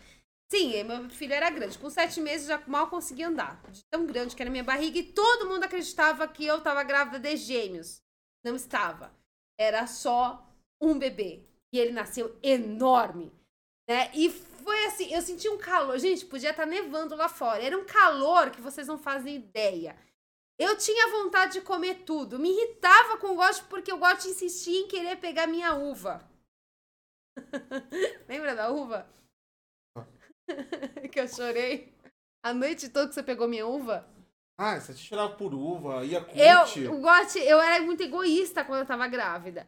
E aí o Gotti, ele uma vez, eu pedi pra ele, falei, meu, você vai comprar uva. Aí ele foi no mercado e comprou uma caixa de uva, aquela de Natal, que você, eu não sei o nome dela, você só chupa ela. E ele comprou uma caixa cheinha. Aí eu sentei com aquela minha barriga enorme, coloquei um balde de uva na... E ele tinha que tirar, e era ele. Tinha que lavar e tirar uma por uma, lavando uma por uma pra colocar no balde pra mim. Porque senão eu não comia. E aí eu catava e ia comendo a uva. Aí ele pegou uma uva, uma única uva, e eu chorei. Chorei a noite inteira porque ele comeu a minha uva. E aí no dia seguinte foi o Yakult. É, essa parte boa da... Eu chorei muito porque ele roubou o Yakult. Da gravidez. Dava pra zoar muito com essa tia. Ela ficou muito café com leite, meu. Mano, era foda. Ele pegou meu Yakult. Eu comprei Yakult do Bob, que era uma delícia, que meu filho ama. Meu filho toma isso até hoje. E aí eu comprei um monte de Yakult do Bob e tava na geladeira. Aí o desgraçado catou, chegou do trabalho e pegou o meu Bob. Mas eu chorava tanto, mas eu fiquei tão nervosa que ele pegou, que a partir daquele dia comecei a esconder comida. É, não, ela escondia, ela escondia. Você abriu o guarda-roupa, caiu um monte de comida. É, atrás, embaixo do travesseiro tinha Yakult. Só te escondia os bagulho. Eu escondia pra ele não pegar. E aí, quando eu queria tomar, ou eu tomava quente, eu colocava no freezer. Ah, era engraçado, porque eu vivia zoando com essas paradas, porque era a parte engraçada. Qualquer coisa ela chorava, mano. Eu ria. É verdade, é. A tia, ela foi no início, né? Foi acho que uns 4 meses, não foi no início, foi uns 4 meses de gravidez. Ou 2 ou 3 meses, eu não lembro. Peraí, o pessoal tá discutindo sobre a uva. É aquela uva de Natal que você não mastiga. Aquela uva passa. Não, não é uva passa. Não é uva passa, não. É uva rosé, não é? Não, é aquela uva de Natal. E você fica mordendo ela, vira uma gosma. Você tem que engolir ela inteira. Você não pode mastigar. É isso uva que eu falei. Uva de Natal. Ela só aparece no Natal. É uma uva de Natal, da época de Natal. É verdade. Ela só nasce na época de Natal. É uma uva de Natal. É uva do Papai Noel. É igual a flor de maio, só nasce no caralho de maio. Caralho, e ela só abre à noite. Era só uma uva roxa. São regras. Não é só uma uva roxa. É a uva que faz parte da minha vida, porque eu senti vontade de comer aquela merda na minha gravidez. E até hoje eu como essa merda dessa uva por causa da gravidez, porque até hoje eu sinto vontade de comer essa uva. Resumindo, a ópera, né? A Sati ficou muito zoada com esses negócios. Eu rachava o bico. Aí teve um dia até que foi engraçado, eu voltei do trampo e ela tava em casa, ela pegou o guarda-roupa e caiu atrás da gaveta uma foto da minha ex.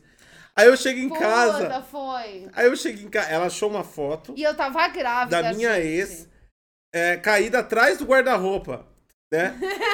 Aí eu cheguei em casa, ela soluçando de chorar, eu falei, caralho, o que aconteceu? Oh, você vai me largar. E eu comecei a... Eu não aguentava, eu rachava a porra do bico, tá ligado? Mas eu ria e... Ai, tá tirando sarro da minha cara. Mano, quem é que tem foto da ex? Todo mundo, caralho. Todo mundo, cacete, eu não tenho foto do Mas ex. Tava atrás do guarda-roupa, sei lá como aquela porra entrou ali, mano. Não veio com essa não, mano. Você tinha foto da sua ex, foda-se. Você às vezes devia estar escondendo a foto de mim. Ah, eu vou guardar de recordação. Pra que eu vou guardar foto de recordação, mano? Eu vou saber da sua cabeça. Eu não gosto às vezes de lembrar de pessoas que eu conhecia há 10 minutos, vou querer conhecer uma pessoa há 15 anos. Faço questão de não colocar a escola que eu trabalho no Facebook pra nenhum amigo me achar. Cara, mas é sério, ele tinha foto da ex, gente. Tinha foto da ex lá embaixo do guarda-roupa. E junto com a foto da ex...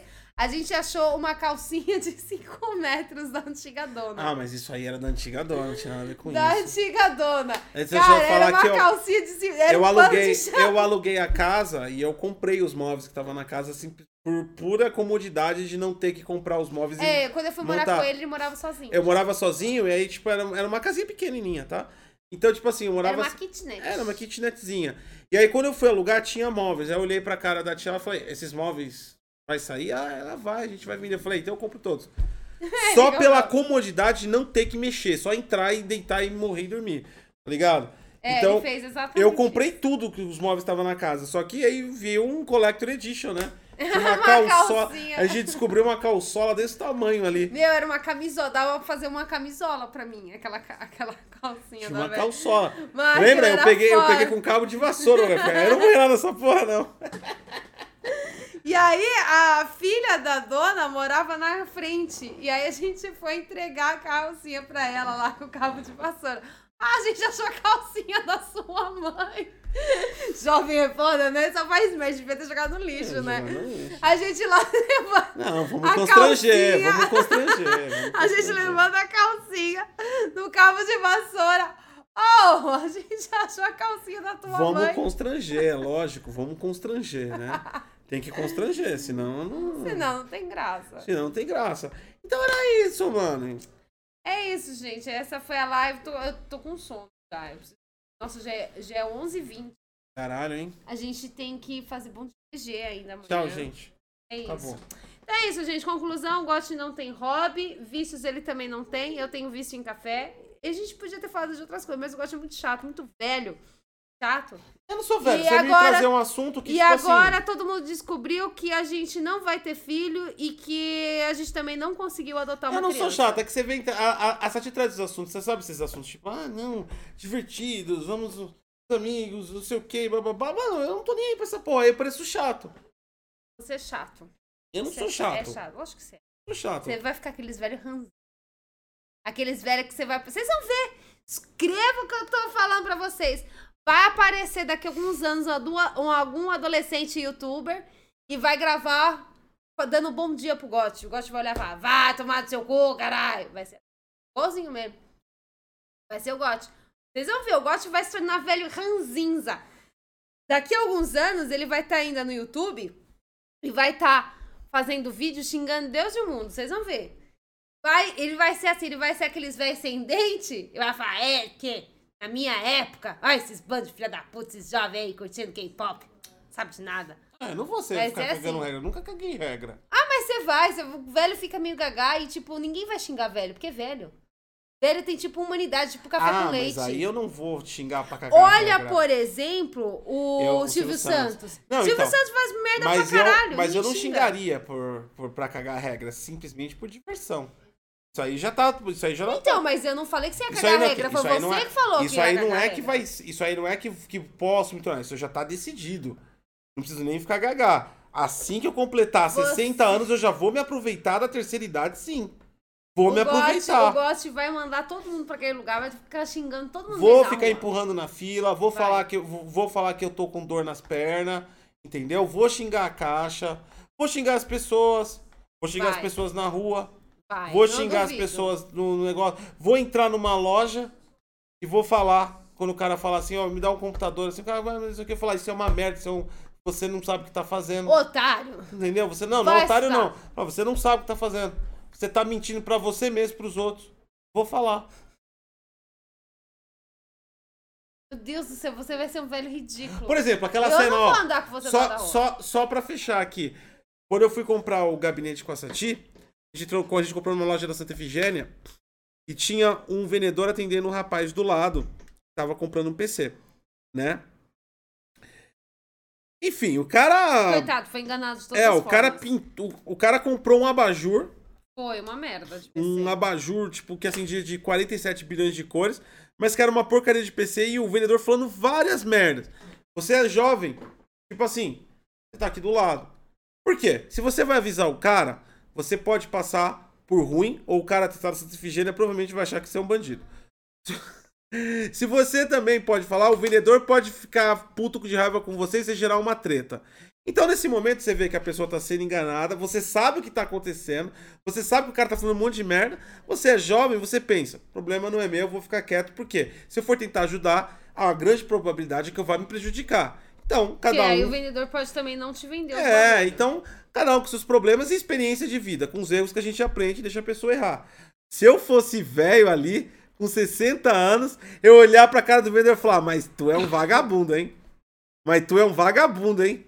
Tu é um vagabundo e esse babaca aqui é um otário. Vai lá, compra o otário do vagabundo. Eu ia falar isso. É falar, sério? Tenho mais de 60 anos, quem vai me calar aqui? Qual dos dois aí, o vagabundo ou o otário? Chama a polícia. Você não podia acrescentar, chama a polícia. Fala, chama a polícia. Porque isso é maus-tratos. Aí quando eu chamasse a polícia, eu vou falar, os dois tentaram me agredir.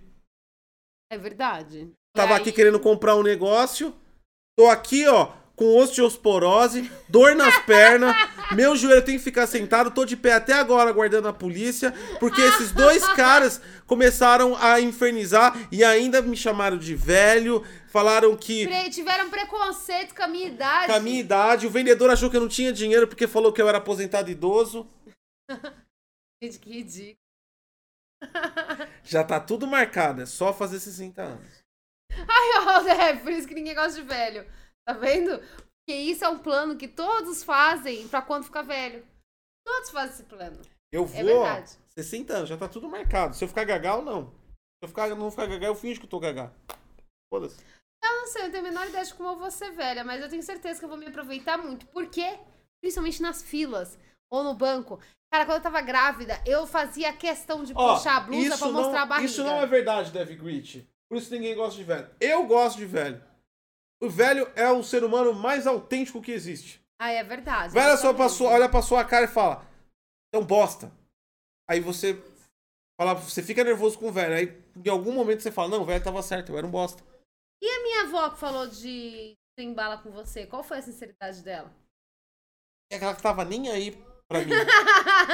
Isso foi tão autêntico. Eu conversei, a primeira conversa que eu tive com a avó da Sati, não teve nenhuma... Eu tava grávida e o God foi lá falar que ia casar comigo. Não teve nenhuma sinergia. Ela começou a falar de trem porque era um assunto que ela conhecia e gostava de falar. Uma nítida representação de que, cara, eu tô me cagando e você é um pé no saco. E velho, eu achei isso ótimo. E o meu avô que te embebedou? Meu avô não lembra, ele me deixou bêbado. Meu avô embebedou o God com uísque, mano. Deu tanto uísque pro bicho que o bicho ficou 13. Saiu de lá da casa torto. Era comemoração. Enfim, gente, tchau. Depois a gente fala da gente velho. Faz o próximo programa, assim, eu e você velhos, como seríamos? Quais são os nossos planos para a velhice? Nossa, eu tenho vários. Inclui a cadeira de roda motorizada. O xingar pessoas e pelo menos uma vez por semana causar na fila do supermercado. Caralho, sacanagem. Cara, não vou ter nada pra fazer. Olha a vida que eu tenho hoje. Eu tenho que fazer um monte de trabalhos, desempenhar um monte de trabalhos dinâmicos, totalmente alternados um do outro. Eu tenho que dar conta de todos. Isso vai me causar um belo estresse durante mais uns 20 anos de vida. Quando eu chegar lá, eu quero descansar. O que eu quero fazer? Passar todo o meu estresse pros outros. É nada, assim, ainda vai estar trabalhando, você vai ter que fazer vídeo ainda. 60 anos. É lógico. Fala, galera do Wiki. Você acha que você vai ter aposentadoria? É. Você não vai ter aposentadoria. 60 anos eu contrato o jovenzinho e começo a dar bengalada nele. Não pode, até o Stan Lee foi processado. Um pouquinho mais do Stan Lee morrer. Ele foi processado por assédio, porque ele corria pelado atrás da enfermeira. Eu coloco o nome da empresa do nosso filho, ele que vai ser processado é ele, eu dou a bengalada. Ai, que dó, coitado. É isso aí, gente. Meu Deus, isso aqui, os planos totalmente comprovados. Tá tudo planejado, gente. Daí a pouco o pai fala. E com isso acaba a nossa live. Muito obrigado pela atenção de todos. Já tá tarde, fui até o fim, acabou. Tchau, gente. Tchau, gente. Boa noite.